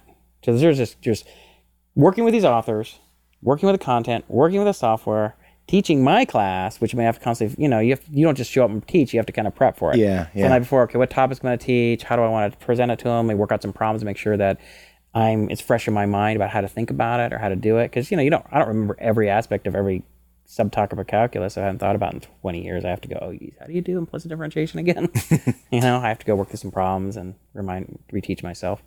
But then also there's the Math Academy, which is we're launching at three, maybe four schools. So we hired, we finally have both the full time mathematician, Haran, and the part time mathematician, Guillermo, hired. Finally got the contract signed. But this is just literally like last few days. Like I'm with Haran, I show up. So Haran is like, he's supposed to come to the district. This is like um, week, about a week ago. You know, the week before school. Did he move here from somewhere else? Well, he and his he used to live in uh, I don't know where Tennessee or South Carolina. Uh, South Carolina, where Clemson. He used to be a, a math professor at Clemson University. So he has moved here to do this. No, no, no, no. So he was a tenured professor at math at Clemson. His wife is an orthopedic surgeon. Right. She got a position out here, I think, at a big teaching hospital, so she could have an academic appointment as well as be a practicing orthopedic uh, surgeon. And in order for her to take the position, he gave up his tenure at Clemson, which is a pretty big deal. So he had been teaching as an adjunct at Pomona and Claremont colleges. An adjunct means it's not tenure; you just teach a couple classes. Um, and the other mathematician, uh, Guillermo Reyes, is a uh, he teaches at uh, he's a professor at uh, USC, And so he, uh, but he wants to do this. Uh, he's gonna do this twice a week, Tuesdays and Thursdays. So, but it was funny. So Haran, he's like, yeah, I'm coming to district to, to be fingerprinting. You have to be fingerprinted as employee and be able to go to HR and sign it. And he and I, I said, all right, well, let me know when you're done. I'll come down. I'll meet you. I gotta get my pick up my badge anyway, and then we'll grab some lunch. Come down there, and he's like, stands. He's like, yeah, I can't because I, I don't have a P, T, TB test. You can't be with kids until you have a TB test to prove you have TB. And I was like, that's going to take at least a week. So then I can't start next week and I can't sign the contract next week. I'm just like, all right, that's not happening. all right, let's go to urgent care right now. There's one down the street. I'll go with you. Let's get the TB test. So we, I mean, I you have as Phil said, I have You to. are just unbelievable. Fuck, man. No one gets no one gets a break. no one gets off. Okay, that's awesome. We that That's is awesome. not happening. We're going this now. So So instead of lunch, you went to urgent care to get yeah, let's get test. this damn TB test. That's So crazy. we go over there, go down. He almost kills me on the way because I made the mistake. He said he's driving because he, he had driven there and I just walked. So we got in his car, and I made the mistake of asking about his math, his math research, and we almost die. almost get by a, almost got broadsided by because he was like so into it. Yeah, I was like, dude, whoa! And the, we like really right intersections. Eighteen wheeler just almost slams into us. Jesus. I was like, all right, that's it, that's it. I'm not asking about your math anymore when you're driving. wow. So we go to urgent care. He gets the test. I'm like, all right, so he can come and pick it up on Saturday, so they can have the test come in on Monday, sign his contract on Monday, and then teach on Monday afternoon. Then he emails me on like Saturday night, and he's like, TB test came back to po- positive because he's from South Africa, and the and vaccine they give them forces the skin test TB to show positive. So I used to get chest X-rays, and What? no way. oh my god, But he doesn't have TB. He, Of course he doesn't He just TB. has the. but oh, that uh, doesn't matter. okay. You know, and so we're pushed back, and so there's all this Oh, wow. confusion because you know we're trying to launch at Sierra Madre and we're trying to launch at Washington, and Washington is a kind of a lower income school, and so they're not, and the principal's not even sure they have the kids they can take this class, they're qualified, you know, and so they're trying to. The, the, the math coaches of the district who work at the district office are trying to coordinate with her. You know, they're trying to figure out which kids at McKinley are in. Sierra Madre has their own issues, so we're just like, I'm like trying to wrangle this with all these schools, get these mathematicians, get the contract in, get their contract signed, a TB test. And then I'm designing all the curriculum and I'm trying to coordinate with the curriculum and designing the standards and how they're going to teach it. And they're like, well, how do I use their software? And how, you know, what do I do with this? I had to write this big process document. And so I am trying to wrangle all this stuff and like make all this stuff like come in at the same time and work. It has just been exhausting. exhausting. And Jeez. you know, um, and of course the you know the fundraising stuff, and I'm still working with the district, and you know, trying to work on fundraising and all, you know that kind of stuff. So, you know, and then yesterday was it yesterday. Yesterday, I went and met. So it's Sierra Madre, which is in the middle school we're going to launch at, and you know the the director of curriculum, who's I'm working very closely with. She's kind of officially officially falls under her this program, her um, Helen, and she's like, you know, she's like, I'm a Naomi, the other one of the math coaches. We're gonna meet with the principal and some parents over Sierra Madre to, you know, tell them a little about the program because they want to know what's going on because, you know, they get this blue letter that says they're qualified for this thing. and They don't know what it is, you know, they want to know, and so, um, I go over there and they're kind of talking and they're talking very you know, when other when the people in the district speak about this, they speak about a very calm, kind of conservative fashion. They're like, "Well, you know, we're this and we're da da da," and I'm like, "Can I jump in?" and so then I, of course, blow it out. I'm like, "Listen." And so then I go on and I say, "You know, our kids are doing calculus, and this is, you know, you know, these kids are going to be going." My my point is, they to see the scale and the scope of this. You know, like you know, I had a I had lunch with the superintendent a couple weeks ago, and he's like asking me, he's like, "Well, you know, can we got to get this thing so these kids can get some college credit for it, and this to that?" And I said, "Listen, you don't show up to Stanford and get credit for anything beyond calculus. It doesn't matter how much math you've done. We met with Caltech. Caltech does not grant credit from other universities. Full stop. You do it at Caltech, or it doesn't count, as far as they're concerned. I'm not worried about these kids getting saving a thousand dollars because you know on a school credit uh, so they can get credit for some math course when they go to Cal State Northridge. we're not shooting at that level. We're trying to get these kids into Stanford and Harvard and wherever. The whole different level. This this this this that's just bush league stuff. Our kids are not going to the schools that they go to. It's not about giving them credit and saving a little bit of money. Right. You understand? Like this is getting them in the upper echelon of academic achievement in life. And this has changed the trajectory of everything. So when these kids are doing all these really advanced math courses that we're going to create, that's the thing that's going to make them stand out when they do apply to these competitive schools. And they're like, okay, all these kids have high GPAs and high test scores. What the heck is this kid doing? This is crazy. And their math, the people on the admissions committee that are part of the math department go, uh, we want this kid. Right? Right. That's what we're doing. And when I Yeah. told him that, the superintendent, he's like, okay. oh, then you got. He's like, I like that. I'm like, all right, that's what we're doing. And so when I explained to the parents, they're just their eyes start to widen up. They're like, wow. And the and they one thing they were like, well, how are they going to apply this? I mean, they you're going to apply. And I said, okay, let me explain something to you. I've hired this a, uh, as a young woman who was a TA a little bit last year. She just got her master's degree in physics from Caltech. She is going to design 10 math labs that are all be physics based that utilize calculus. So we're to have 10, and I said it's to, what we're to do is we're to create a storyline, a science fiction storyline that's something along the lines of, you know, asteroid, uh, you know, astronomers have discovered this, a, a- series of asteroids that are heading to the, the Earth.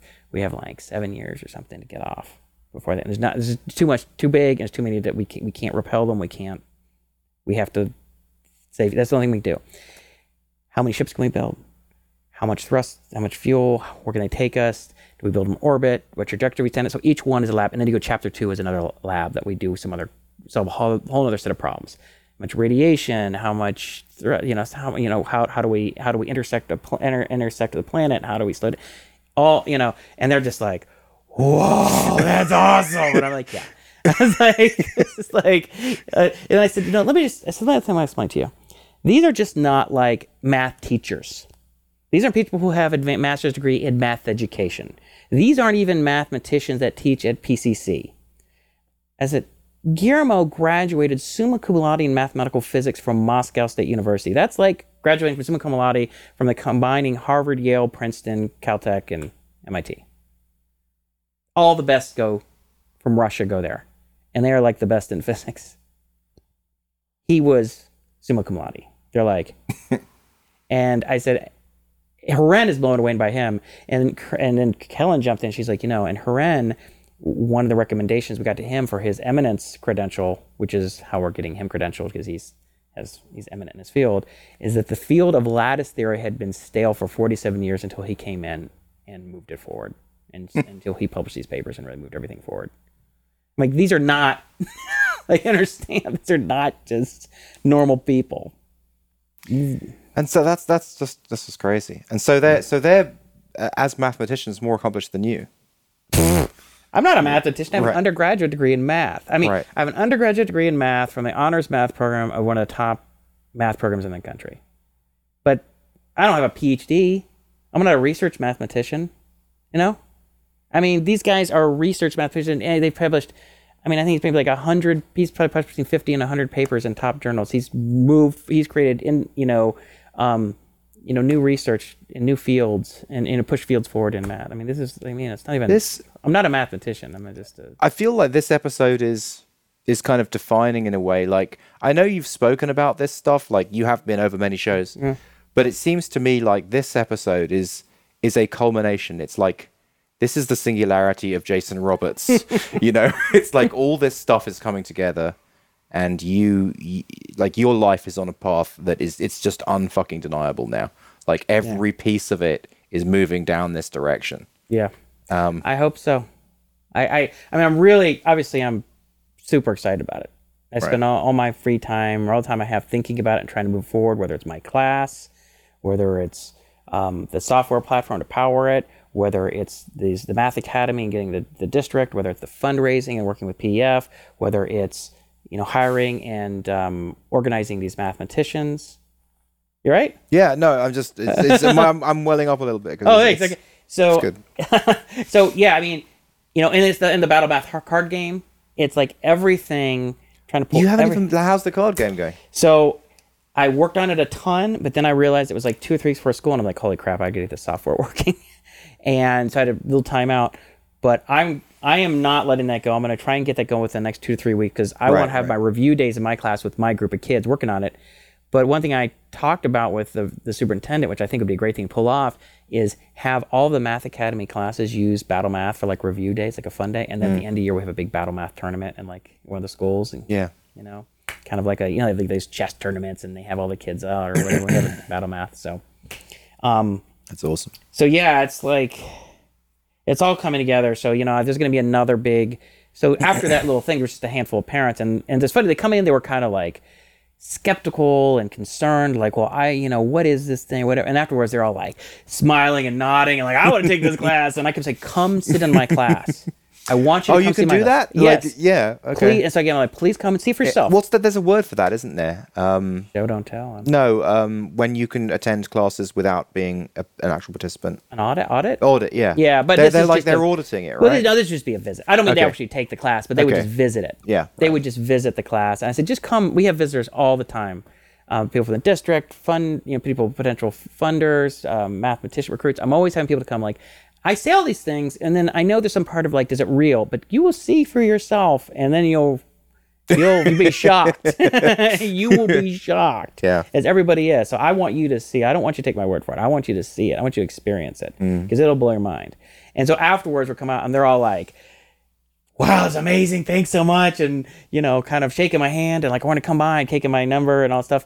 And then Helen's like, okay, here's what we need to do. We need to, to organize like a district wide information night and have you speak about this. And I'm like, Right. yeah, which I had been pushing for since Can't you get the documentary crew to go to that as well? Well, it well that's the thing Jeff said. He's like, let me know if there's anything special, you know, to cover. And so then I, I'm going to say, I hey, think he should come as well. And like, if Oh, the, if the kids are in the class, if the parents are in the class too. I mean, yeah, hey, I'm, I'm like, going to email him anytime there's anything that's significant beyond just a class. yeah, This is happening if you're in town and want to cover it. yeah, yeah. You know, because you want to cover everything, but you know, because it's not clear or not whether he's just going to cover my class or he's going to cover the larger Math Academy um, story. You know, because because initial idea for him was like, okay, we just cover Jason's class that goes as the seventh graders for his Title One public school go after the AP calculus test. That's a very contained, simple story. It's easy to get it's easy to figure out the arc. You get to know that you, he'll get to know me. You get to know the, the kids. You get to know their parents, and and and you know they get to kind of see them progress, and then right story, start, middle, end. But there's this other thing. But this, I think, I That think just- it's really interesting. All the shit that you're dealing with, like all the all the, the battle that you're having, like you're in a full on battle, right? That would be really interesting in its own right. Yeah, I mean it's kind of a battle against just coming in at an angle to a system that has a lot of things that's that it does it has its way it does things. It has curriculum that's set and, and unions and regulations and teachers and everything's worked out, and you're just going to come in at this weird angle and you're this whole different thing and it's hard for a system to absorb that. Even if people connect with it and support it and appreciate they're like, well, what when am I in a classroom? Do we have a classroom? How do we get these classes line up? How do we get these instructors? How do we how do we find money to pay them? They're not credentialed. How do we get them credentialed? How do we um, you know get credit for these kids? How can these how can we how we have these kids take this um, high school or college level math class in junior high? Those things aren't specific courses approved. I mean, there's just a million and one reasons and things that are blocking everything we're trying to do. So we have to like it's literally like I'm like busting through doors with a battling, you know, battering ram every single time. Right. And it's not because there's some, you know, baddie No, who's, who's no. fighting. You know, I'm just saying. It's just the system. It's the inertia of the system. you know, and and I have, I mean, like Helen, Furman, she's amazing. She's just, she's just, she's so sweet. And She's very smart and she's very supportive. And she's, and Nadira and Naomi, the two math coaches, are, are just great. And the super, superintendent is totally behind me. I mean, and the and the principal and vice principal are really supportive. And but it doesn't matter. Even having all those people, it's still incredibly difficult to break through and make something happen. It's like when I met with that billionaire potential funder, he said, "Listen, my advice to you is don't do this in the public school system because everybody I've known and I have a number of friends who've tried to work and change the public school system and now they're all they're broken and depressed." like, he wasn't he wasn't even a joke. He's like they're broken and depressed. They have literally broke them. They are it will crush you, and it, and it, it crushed them, and it's going to crush you too. And but he's he just doesn't quite know you. like, wait till you get a load of me. yeah. So, um, and on that topic, so one thing he said to do, he said, "Listen." So he spoke at me for forty-five minutes. He ranted at me. so let's just let's just back Yeah. up, like, because I don't think we know about this person that you're talking about. Yeah. So I'm not going to give you any personal details about him because, you know, it's it wouldn't be appropriate. And, um, but, you know, he's you know billionaire or something like that, super successful. But like, how did this all come about? I don't think we've ever spoken anything about this. Like, so basically, you have met some a potential investor He- who is the- a billionaire So who the Pasadena Education Foundation, which I've mentioned a number of times, which funds special programs at the, within the Pasadena School District. yeah They fund the summer school program, the fun that my kids attend, which is like fun class, and they have regular class, but they you know ukulele and robotics or whatever art. And they they they they fund the robotics programs. They fund Voices Within. They fund art stuff. They they fund all these really interesting and enriching, enrichment type uh, Mm-hmm. programs in the school. They raise millions of dollars from corporations and individuals, and they still stuff. And my wife Sandy is on the board. She's the one who chairs the committee that puts on the big gala at the end of it. So she's very involved in the fundraising with the uh, the district.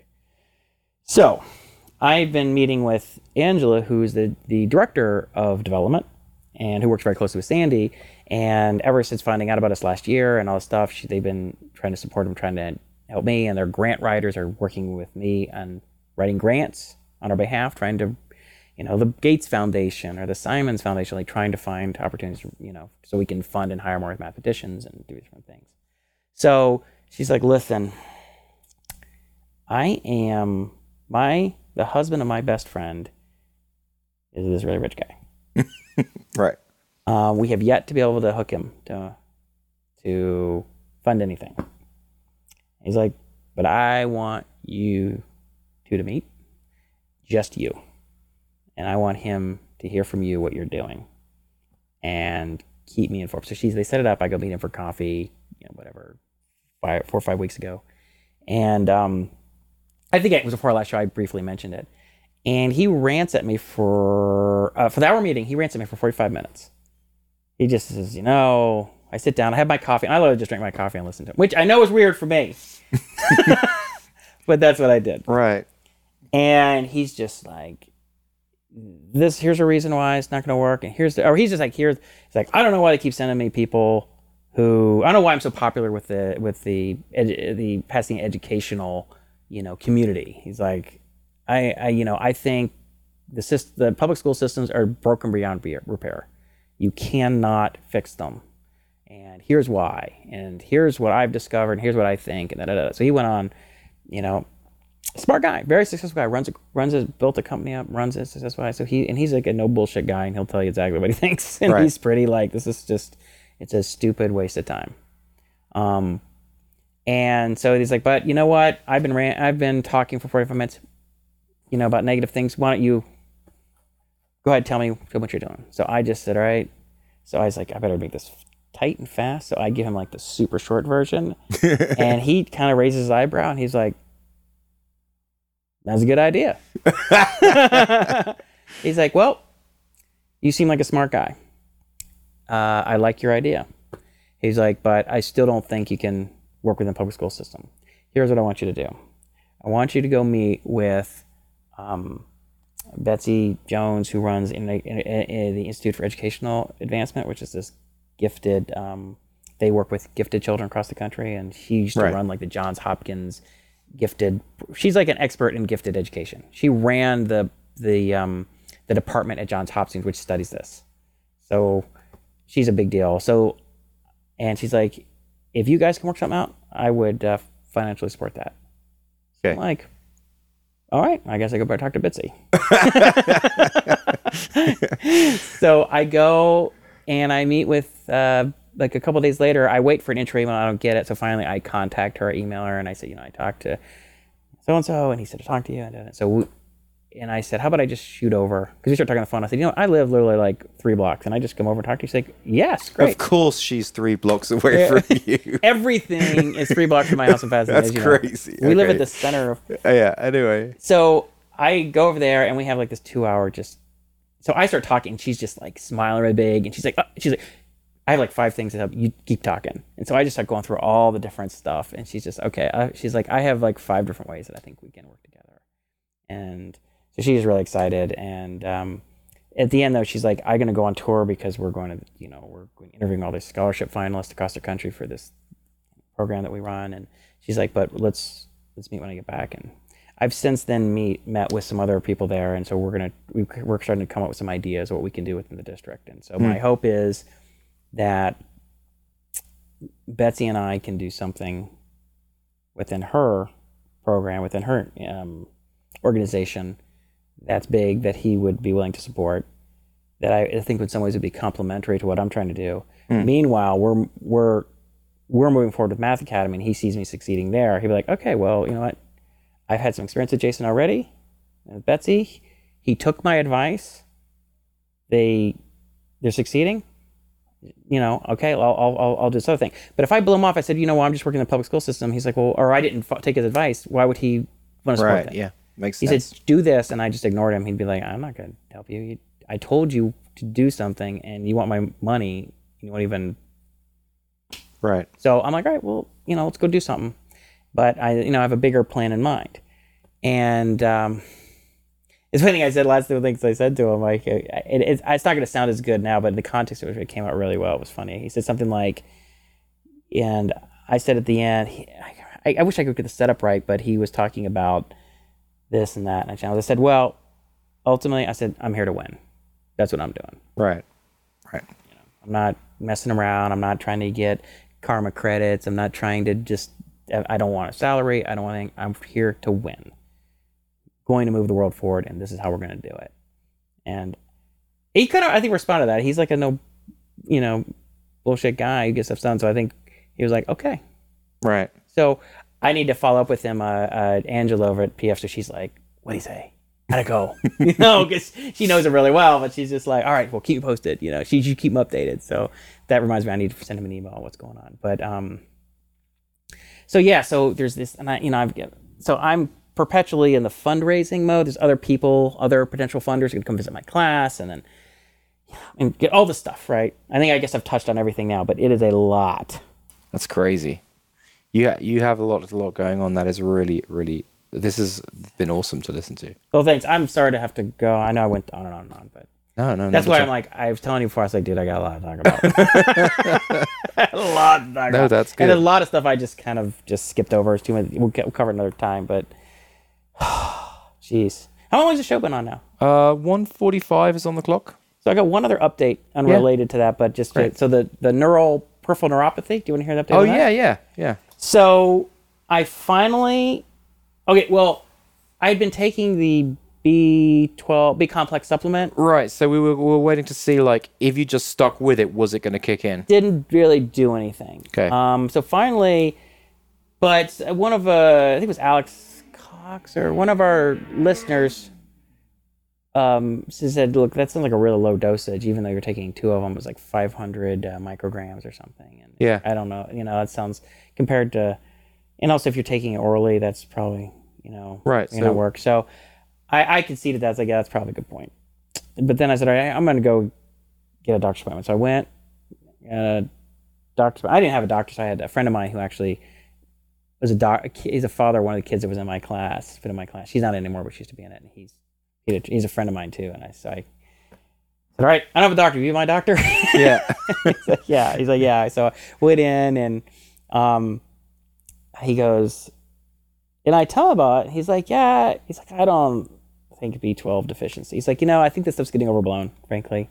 They're talking a lot about B12 from proton pump inhibitors. Like, I just, we don't see that. Even people who've been on this stuff for 20, 25 years, 30 years, it's only, you know, if you're like maybe in your late 70s or 80s, you hmm. might see some of that, but we just don't see that hmm. with, with therapy. so what did he say? So he's like, but he's like, so we took all. He's like, put all the blood tests. So we did all the tests, and came back. He's like, yep, you're fine. And I said, what about? He's like, you're just not B12.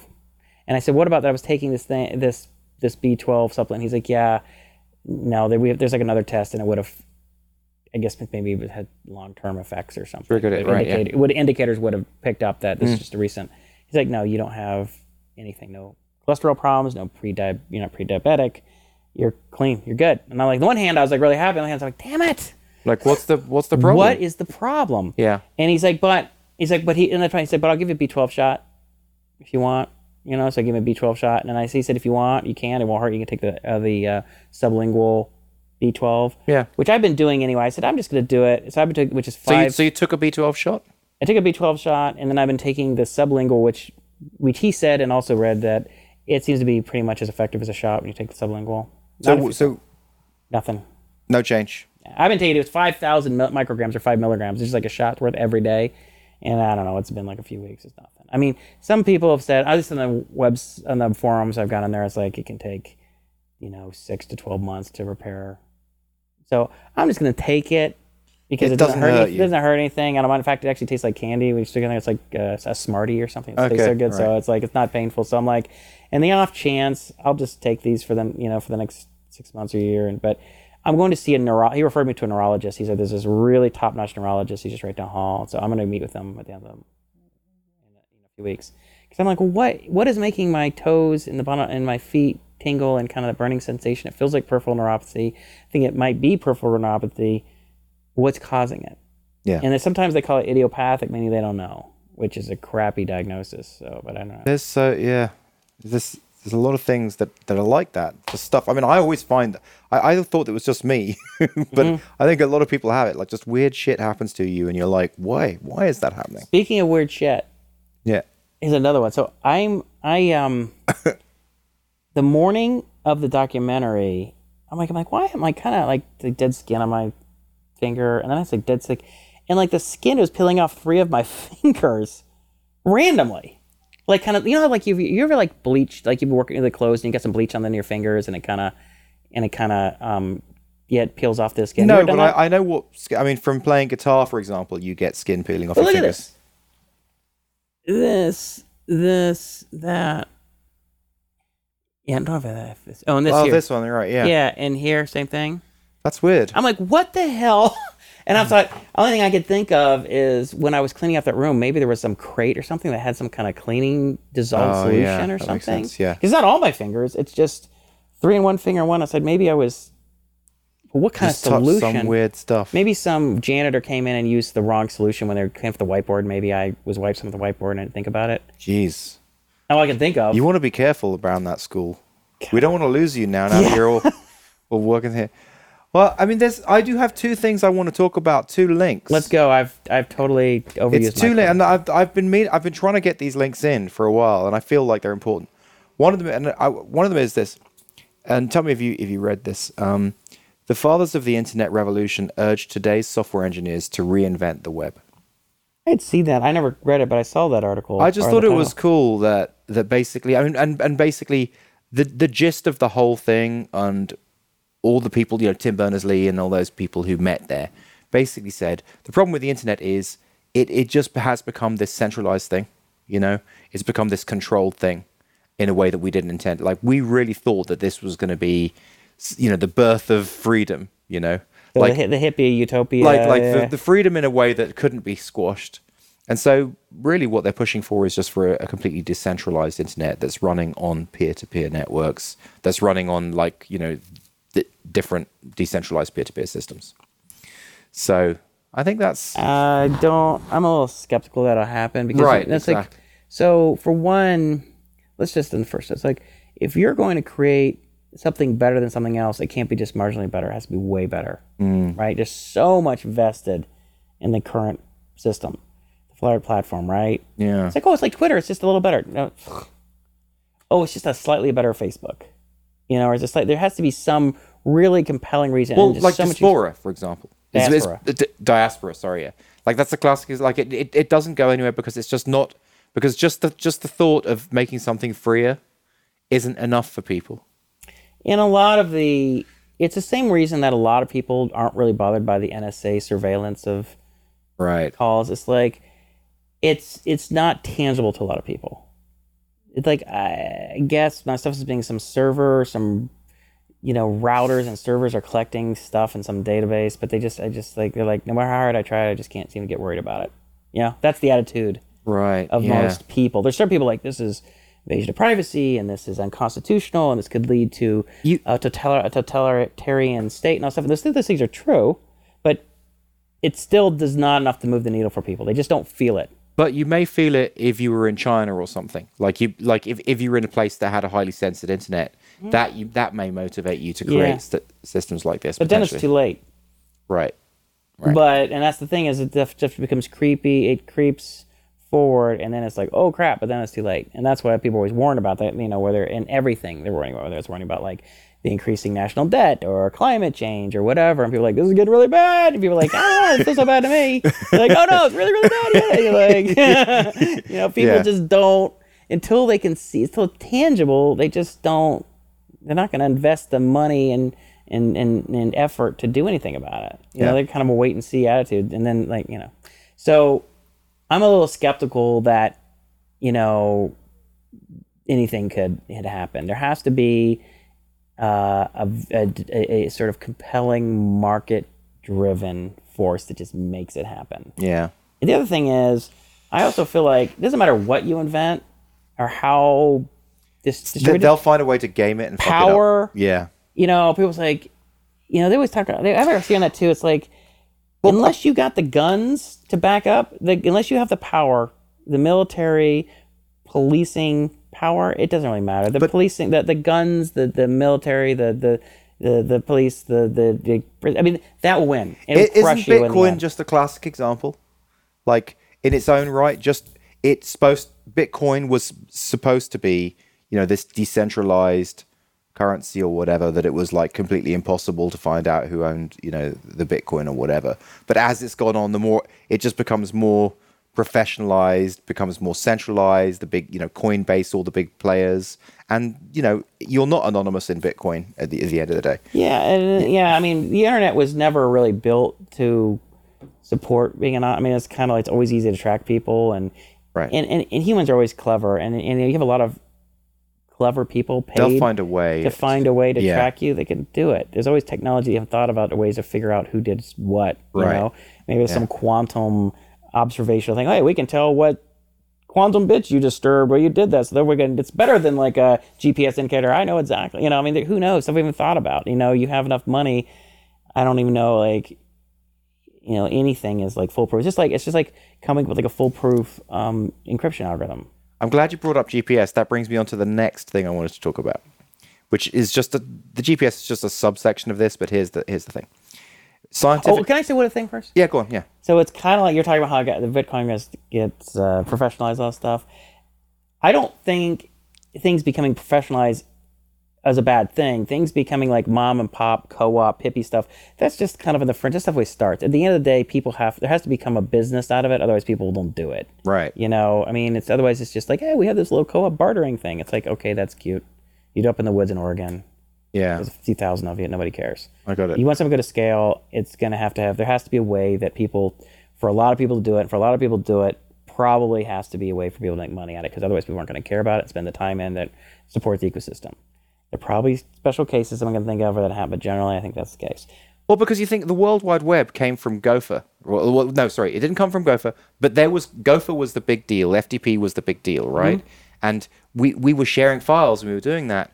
And then the exponential increase that the World Wide Web gave us was it was just this simple UI. You click links, and that's exponential. So what? So what? This new technology, it's not exponentially better. It's just Yeah, It's you just- have to. It's just focusing on the one thing. Yeah, there's a, there's something privacy. there's something I had said about yeah about 10x. Like if you're running, if you're going to disrupt an industry, you're going to change something. It has to be like 10 times better. It has to compress.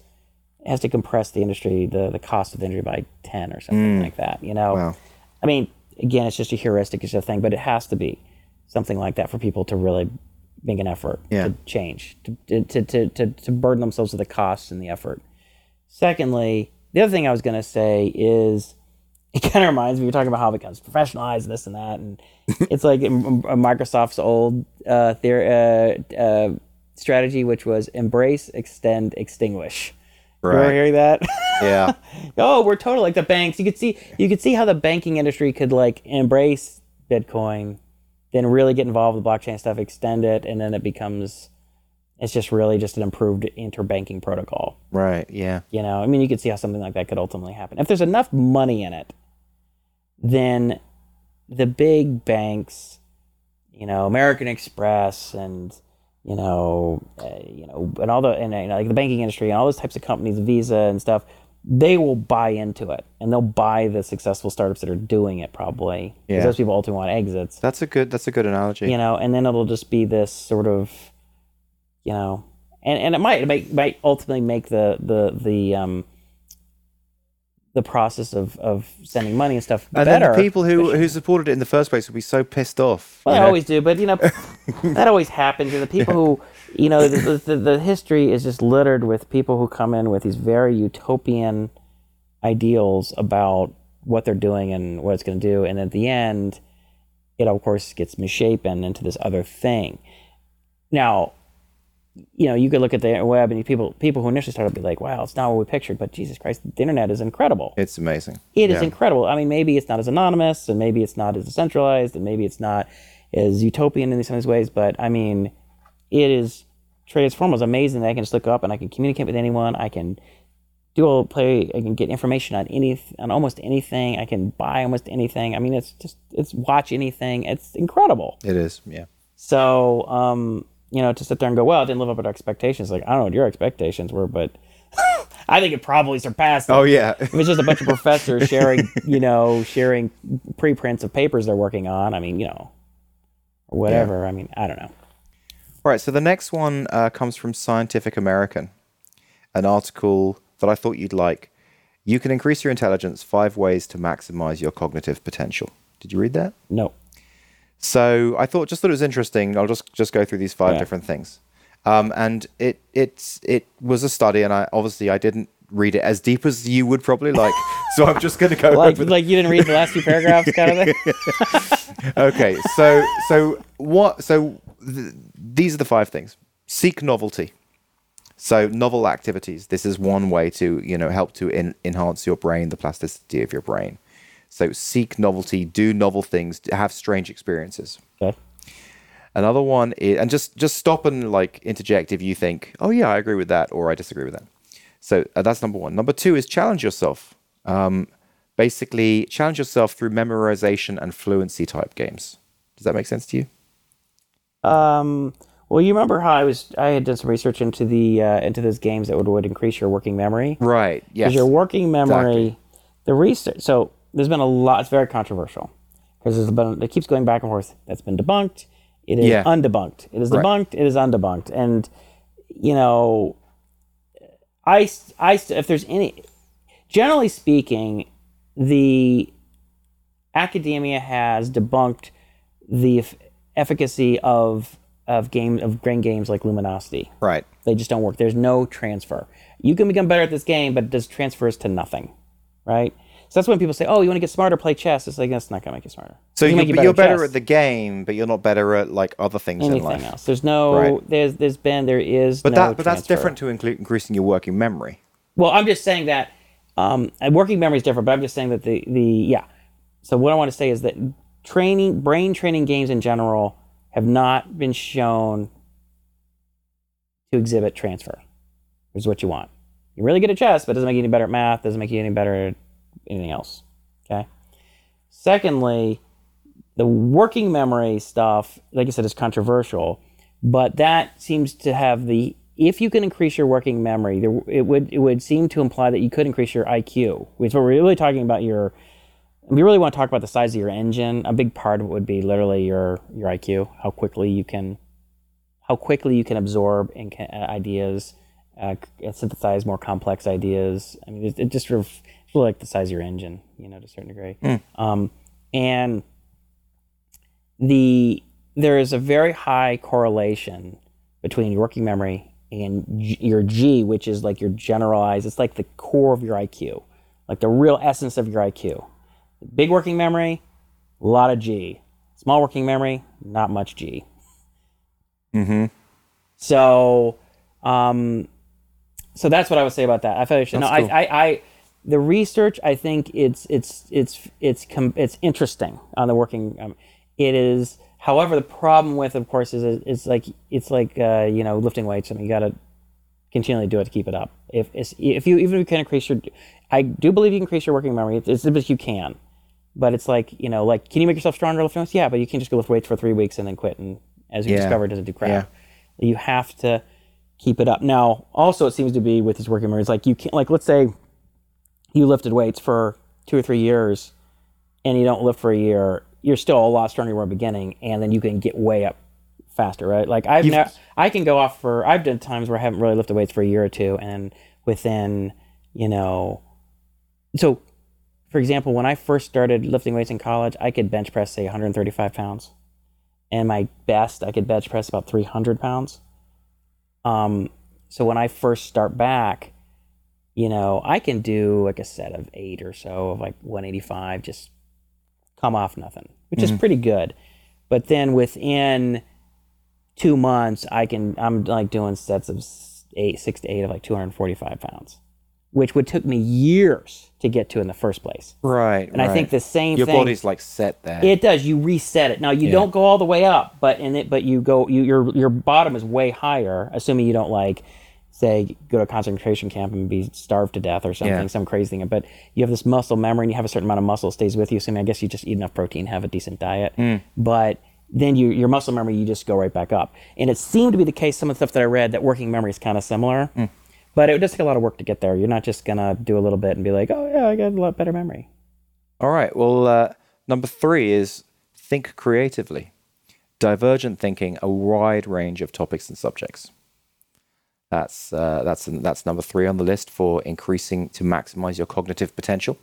And I think I I think that has to be true because because at the end of the day, if if you just don't know very much and you're just in a small echo chamber, then it it it confines you in its own right. Well, the question is, okay, like seeking novelty, um, challenging yourself, thinking creatively, all these things.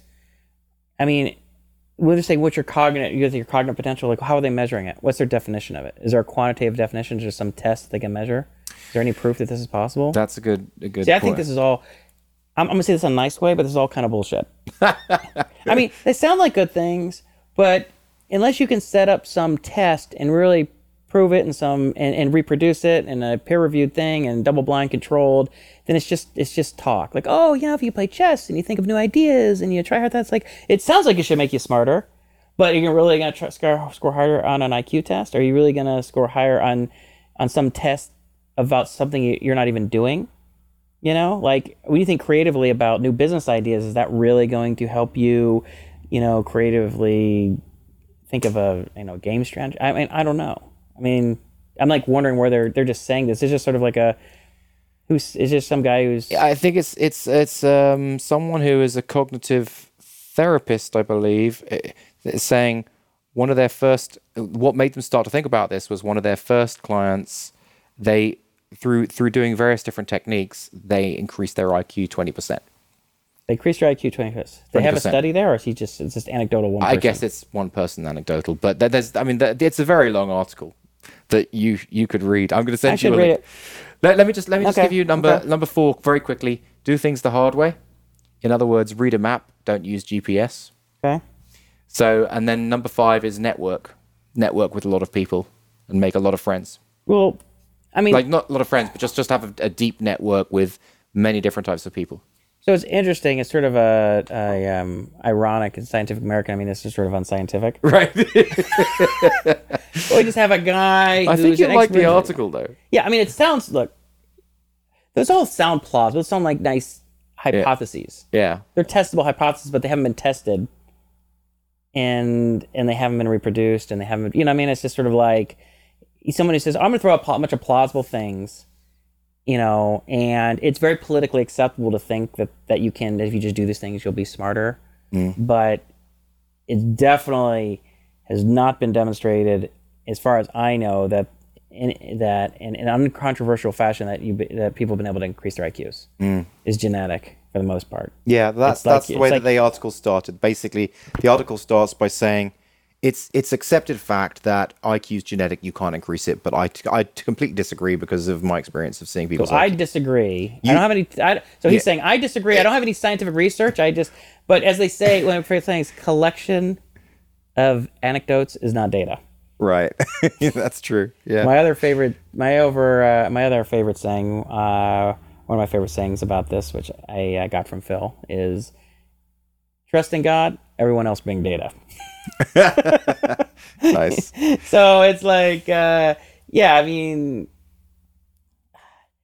yeah i mean i'm not saying those things won't won't work i'm just saying you should be highly skeptical that you know you go on you, you do these things and you're going to score higher on an iq test Mm-hmm. but what will cause you to score higher on high te- high iq test is taking an iq test more than once it's called Yeah. the testing effect Yeah, because you get really good at IQ tests. Yeah. yeah. So it's like, you know, um, and those things have a margin of error and like what IQ test, and I'll, I'll create, you know, which IQ test are you taking? Are You're doing like Raven's progressive matrices, or you're taking something that's maybe easier to sort of acclimate to and improve on. I I am personally interested in it. Yeah. Well, I- I'll, I'll send you the link. There's I'll a part of me that thinks it might be possible. I don't think things like some of the things he suggested would necessarily work, but I I think the working memory thing has the best shot of anything I've heard. But it just uh, I'm for as a critical thinker, I'm skeptical of the things he says and to the degree that they may actually help. But the interesting thing I do note is that is that those five things could almost be a dictate for your for you for your life. Like you do seek novelty, you know, you do kind of challenge yourself. You do think creatively. You do do things the hard way, right? Yeah, that's and you true. you network with people. So that so just as a as So a, maybe I raised my IQ over the past 20 years. I Maybe don't that's know. what you did. I'd like to believe that. It sounded great. Um, but you know, I have. There has been. There seem to be some. There has been some research that seems to suggest. I haven't read it recently, but I've just read like, you know, summaries of it in like a New York Times article, articles like this, where it's like people who are older, when they just retire and they kind of stop using their brain, Mm. they really start to atrophy fast right. you know and that's one of the bad retiring can be a really bad thing because you don't challenge yourself you become less social you don't think about creative new idea you don't do you don't exercise your brain it just atrophies like your body so you sit in the chair you watch tv you putter around the garden maybe you play a little golf but you know you just you atrophy which it's, it's so in some sense retiring is almost like one of the worst things you can do i mean Yeah, I was just listening to the Four Hour Work Week, and they were t- basically he presents that quite well. You know, it's crazy how we it, the accepted norm of society is to spend forty years working towards this notional concept of retirement. Like, why do that? Why not just ex- see if that's what we want to do? Do try and do that now. What like what what are you doing? What, why are you working so hard for that? well And what is it? You know, like just to sit around watching TV. Well, you know, the thing that happens is, mean, there's a couple things. I mean, one, the world has a structure to it. Our society, our culture has a structure to it that you kind of fit into the structure Right, of like yeah. expectation of like, okay, so, you know, you got to pay back your student loans, or you want to, oh, hey, I want an apartment, I want to live with my parents, or I want a car, I want to travel to Europe, or I want to. Those things cost money, Mm. and it ain't gonna happen. You know, sitting in a chair playing video games. So you got to get a job and most jobs are five days a week and eight to ten hours a day or more. Unless you want to work a part-time job in which case you're probably still living at home. Hmm which and then it's like hey you know i want to get married and you know we want to we want to get a little nicer apartment and we want to start saving money for a house and yeah you know guess what? You got to keep working you got to try and you're to try and get a better job or moving up the ladder so you can make a little bit more money so you can actually maybe buy a house and you know, my wife and I are talking about having some kids, and you know, guess what? Kids are really expensive, and you know, I don't want to be strapped to this tiny little apartment with two or three kids, and you know, it just keeps amping up, Right. and it doesn't stop. I mean, you know, you maybe plateaus off a little bit, but there's a lot of, um, you know, pressure to make more money in order to support things. I mean, I'm speaking from a, as a as a heterosexual male. you know, this is my perspective. There are other people who have slightly different roles and or expected roles and perspectives, but from my perspective, that is kind of expected. And I'm kind of an out of box guy compared to most people. I'm not like I'm going to go work at a company do this, but nevertheless, I still face the same financial pressures as you do. Right, Right. Um, so yeah, I mean, uh, Ferriss can sit there and go, well, you know, why do people face this? Like, well, he's not married, he doesn't have kids. So he has this kind of like, hey, I'm just kind of Right, this yeah. digital nomad. You know, I just interview people, and you know, I know, and it's I like, know. It's a well, little bit- you know, a little bit like that. You know, you have a wife and kids or whatever. You want to start doing that stuff, like You, you need Oh, to have changed. read the Four Hour Work Week when you're 25. Yeah, I mean, then it a- makes sense. That's the far workout is great in your twenties, early mid twenties. But as soon as it's like, I mean, very few people have, I think, have been able to successfully implement that as like a successful life strategy. Overall, like this is what I do and I make a living at it. It was just sort of this aspirational, hey, you know, you can just outsource everything to China, you know, and like, Hmm. yeah, it's kind of, you know, we occasionally read a story about somebody who's done that like that, but it's kind of weird. Yeah. It's not, it's just not reality. Yeah. Now, you know, I do think so.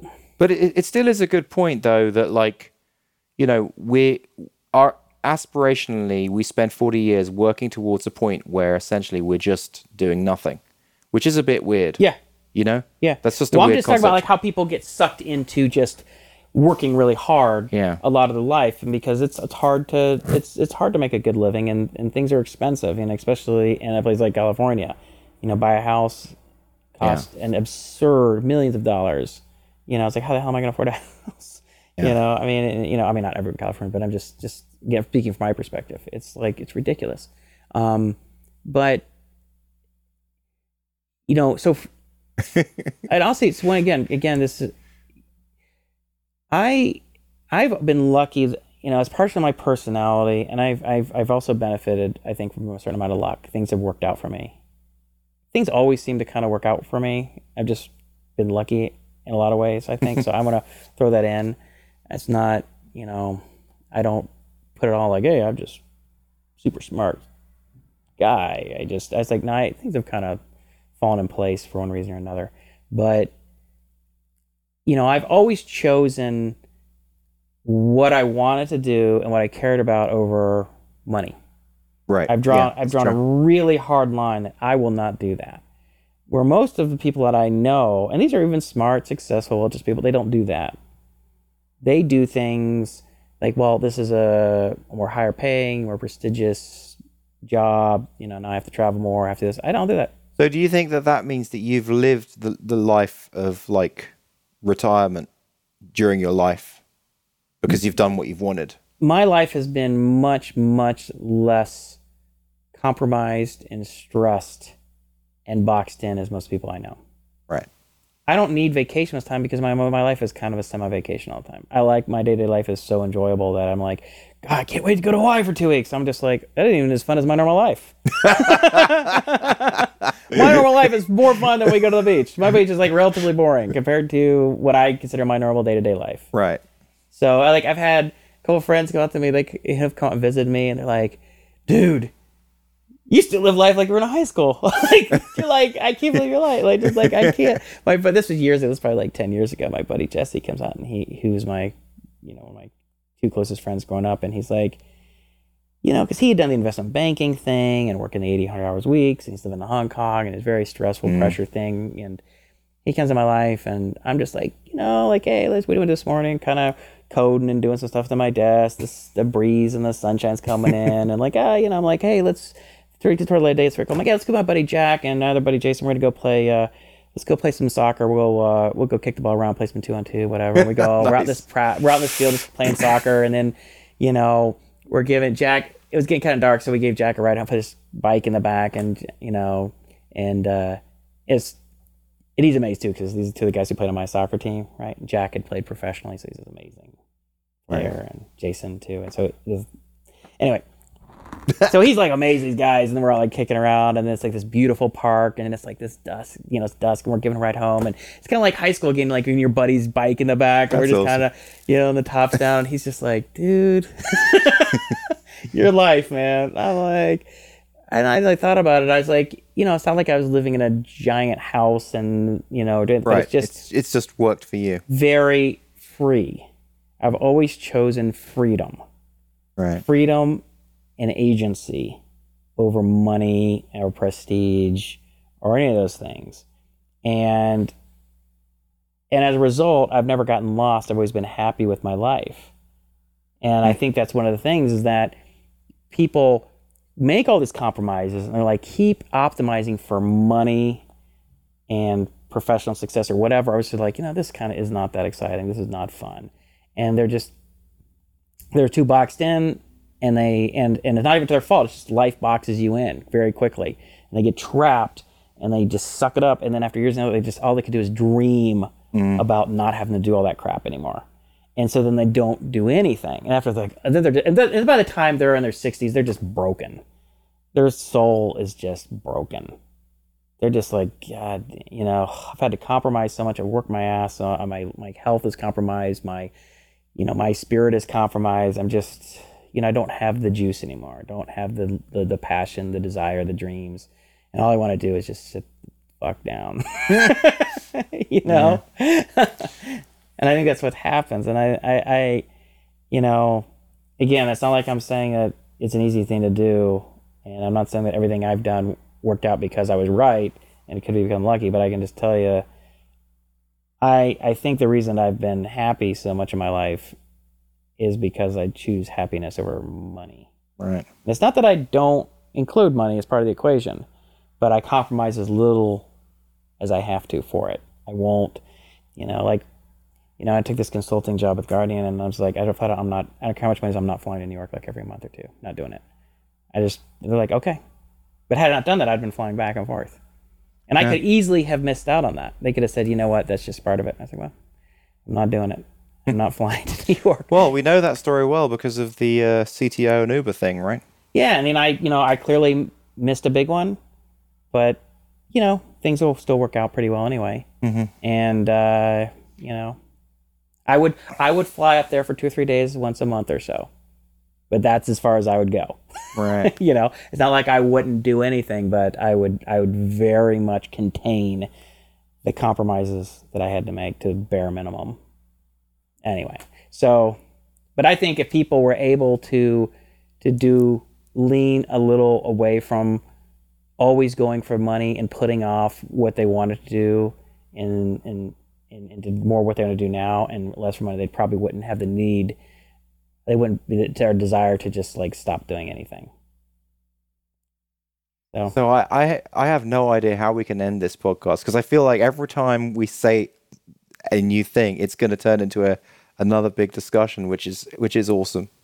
Um, but we are two hours twenty at this stage. Wow. Well, we're like it's been six weeks of a show. This is like two shows in one, I guess. Yeah. And I, I'm, I mean, I know I generally talk a lot, but I talk even more than I usually do this. time, No, so no, you didn't. You didn't. You didn't. It was it was good. You didn't. So, Um, yeah. So this is episode two nine nine. and I, and I still have stuff to talk to you, ask you about, but I guess we'll have to wait. Well, okay. Well, maybe yeah. We'll we'll do a little bit offline as well. Um, unless there's something really urgent. What specifically are you thinking? Are you still doing the strength training? Yes, I am doing the strength training. That's yeah, good. What's it? Super slow. yeah, yeah. And how's I'm that working really for you? enjoying that. Like, I'm, I'm definitely building strength in that. That's working well. Now, I'm, I'm. You're looking at me. I'm probably not lost weight or anything. In fact, I definitely haven't lost weight. Okay. I've gained a couple of pounds, if anything. But uh, Well, I've- Phil went out. You went to do with Phil last night or two nights before, and he said Yeah. you were looking good. oh, really? He did. He's like, I don't know, something's changed, Justin. Look good. Okay. He said came. He was looking sharp. He's on his game.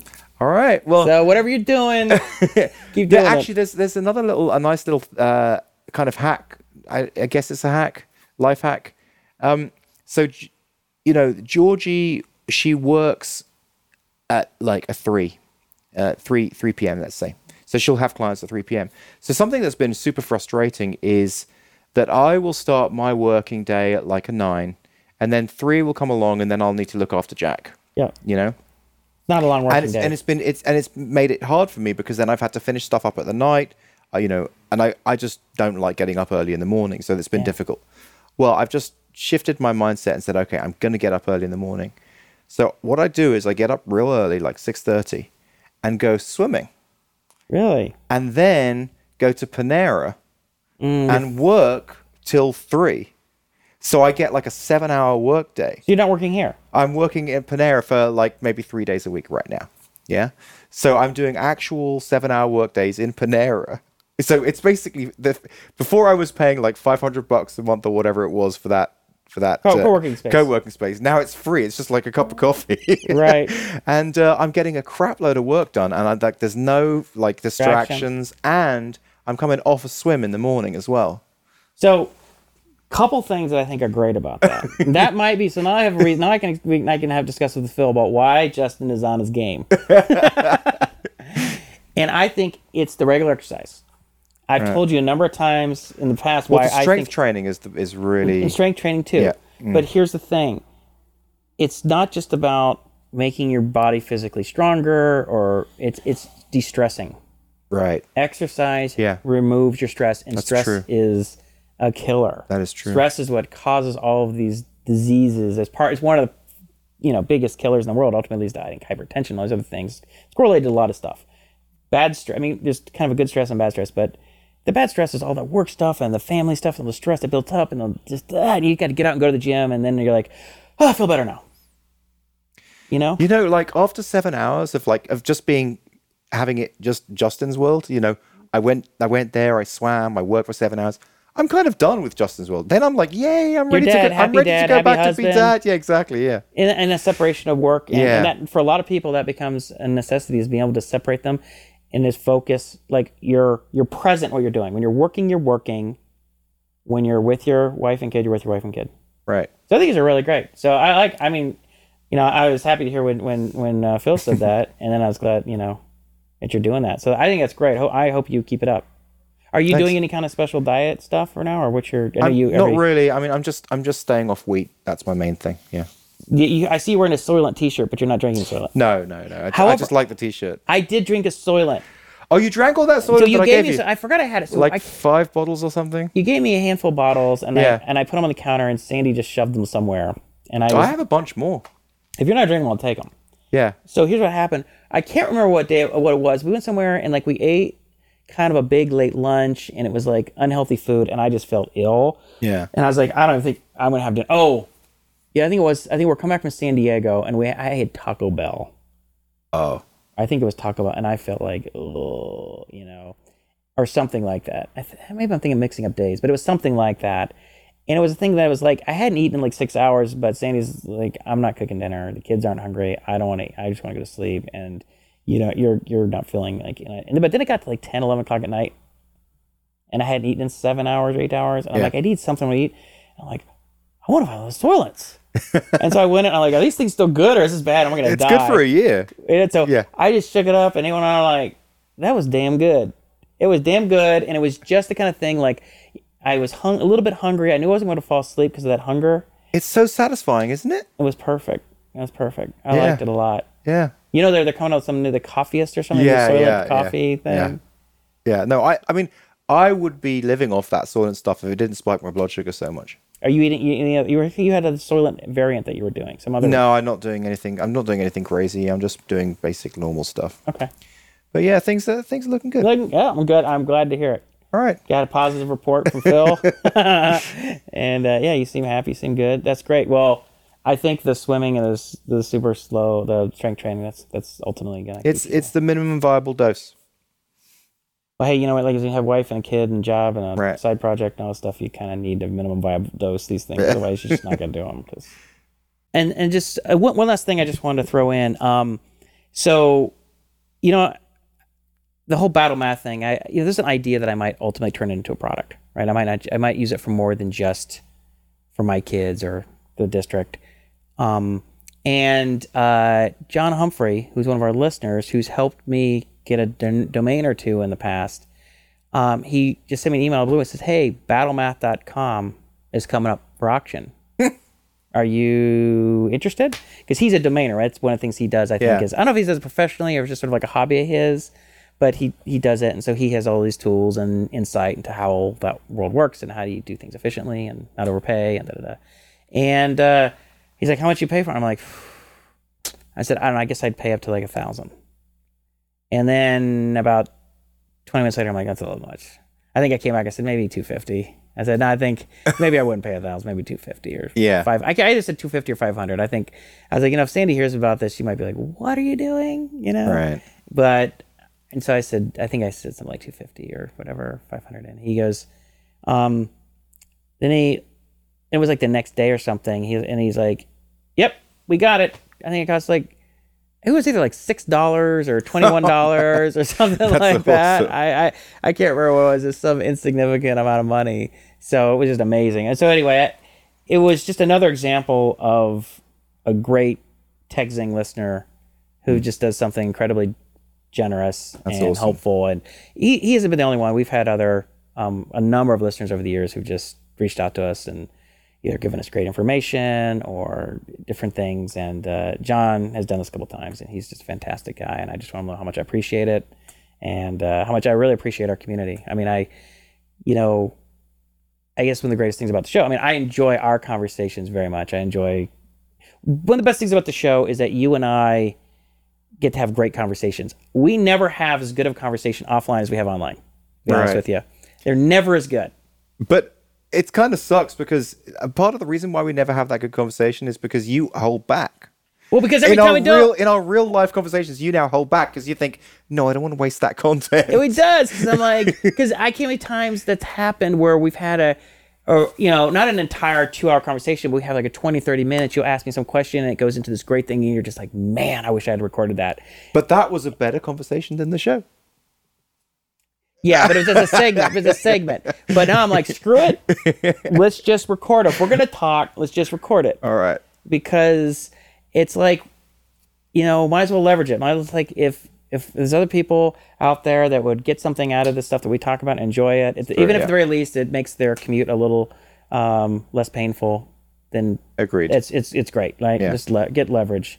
And um, so anyway, um, anyway, I, lo- I obviously I love our conversations and I always really enjoy them. And um, but I really do appreciate our community, and uh, this is just another great example of of uh, TechZing community member just stepping up and just being a, a mensch. You know.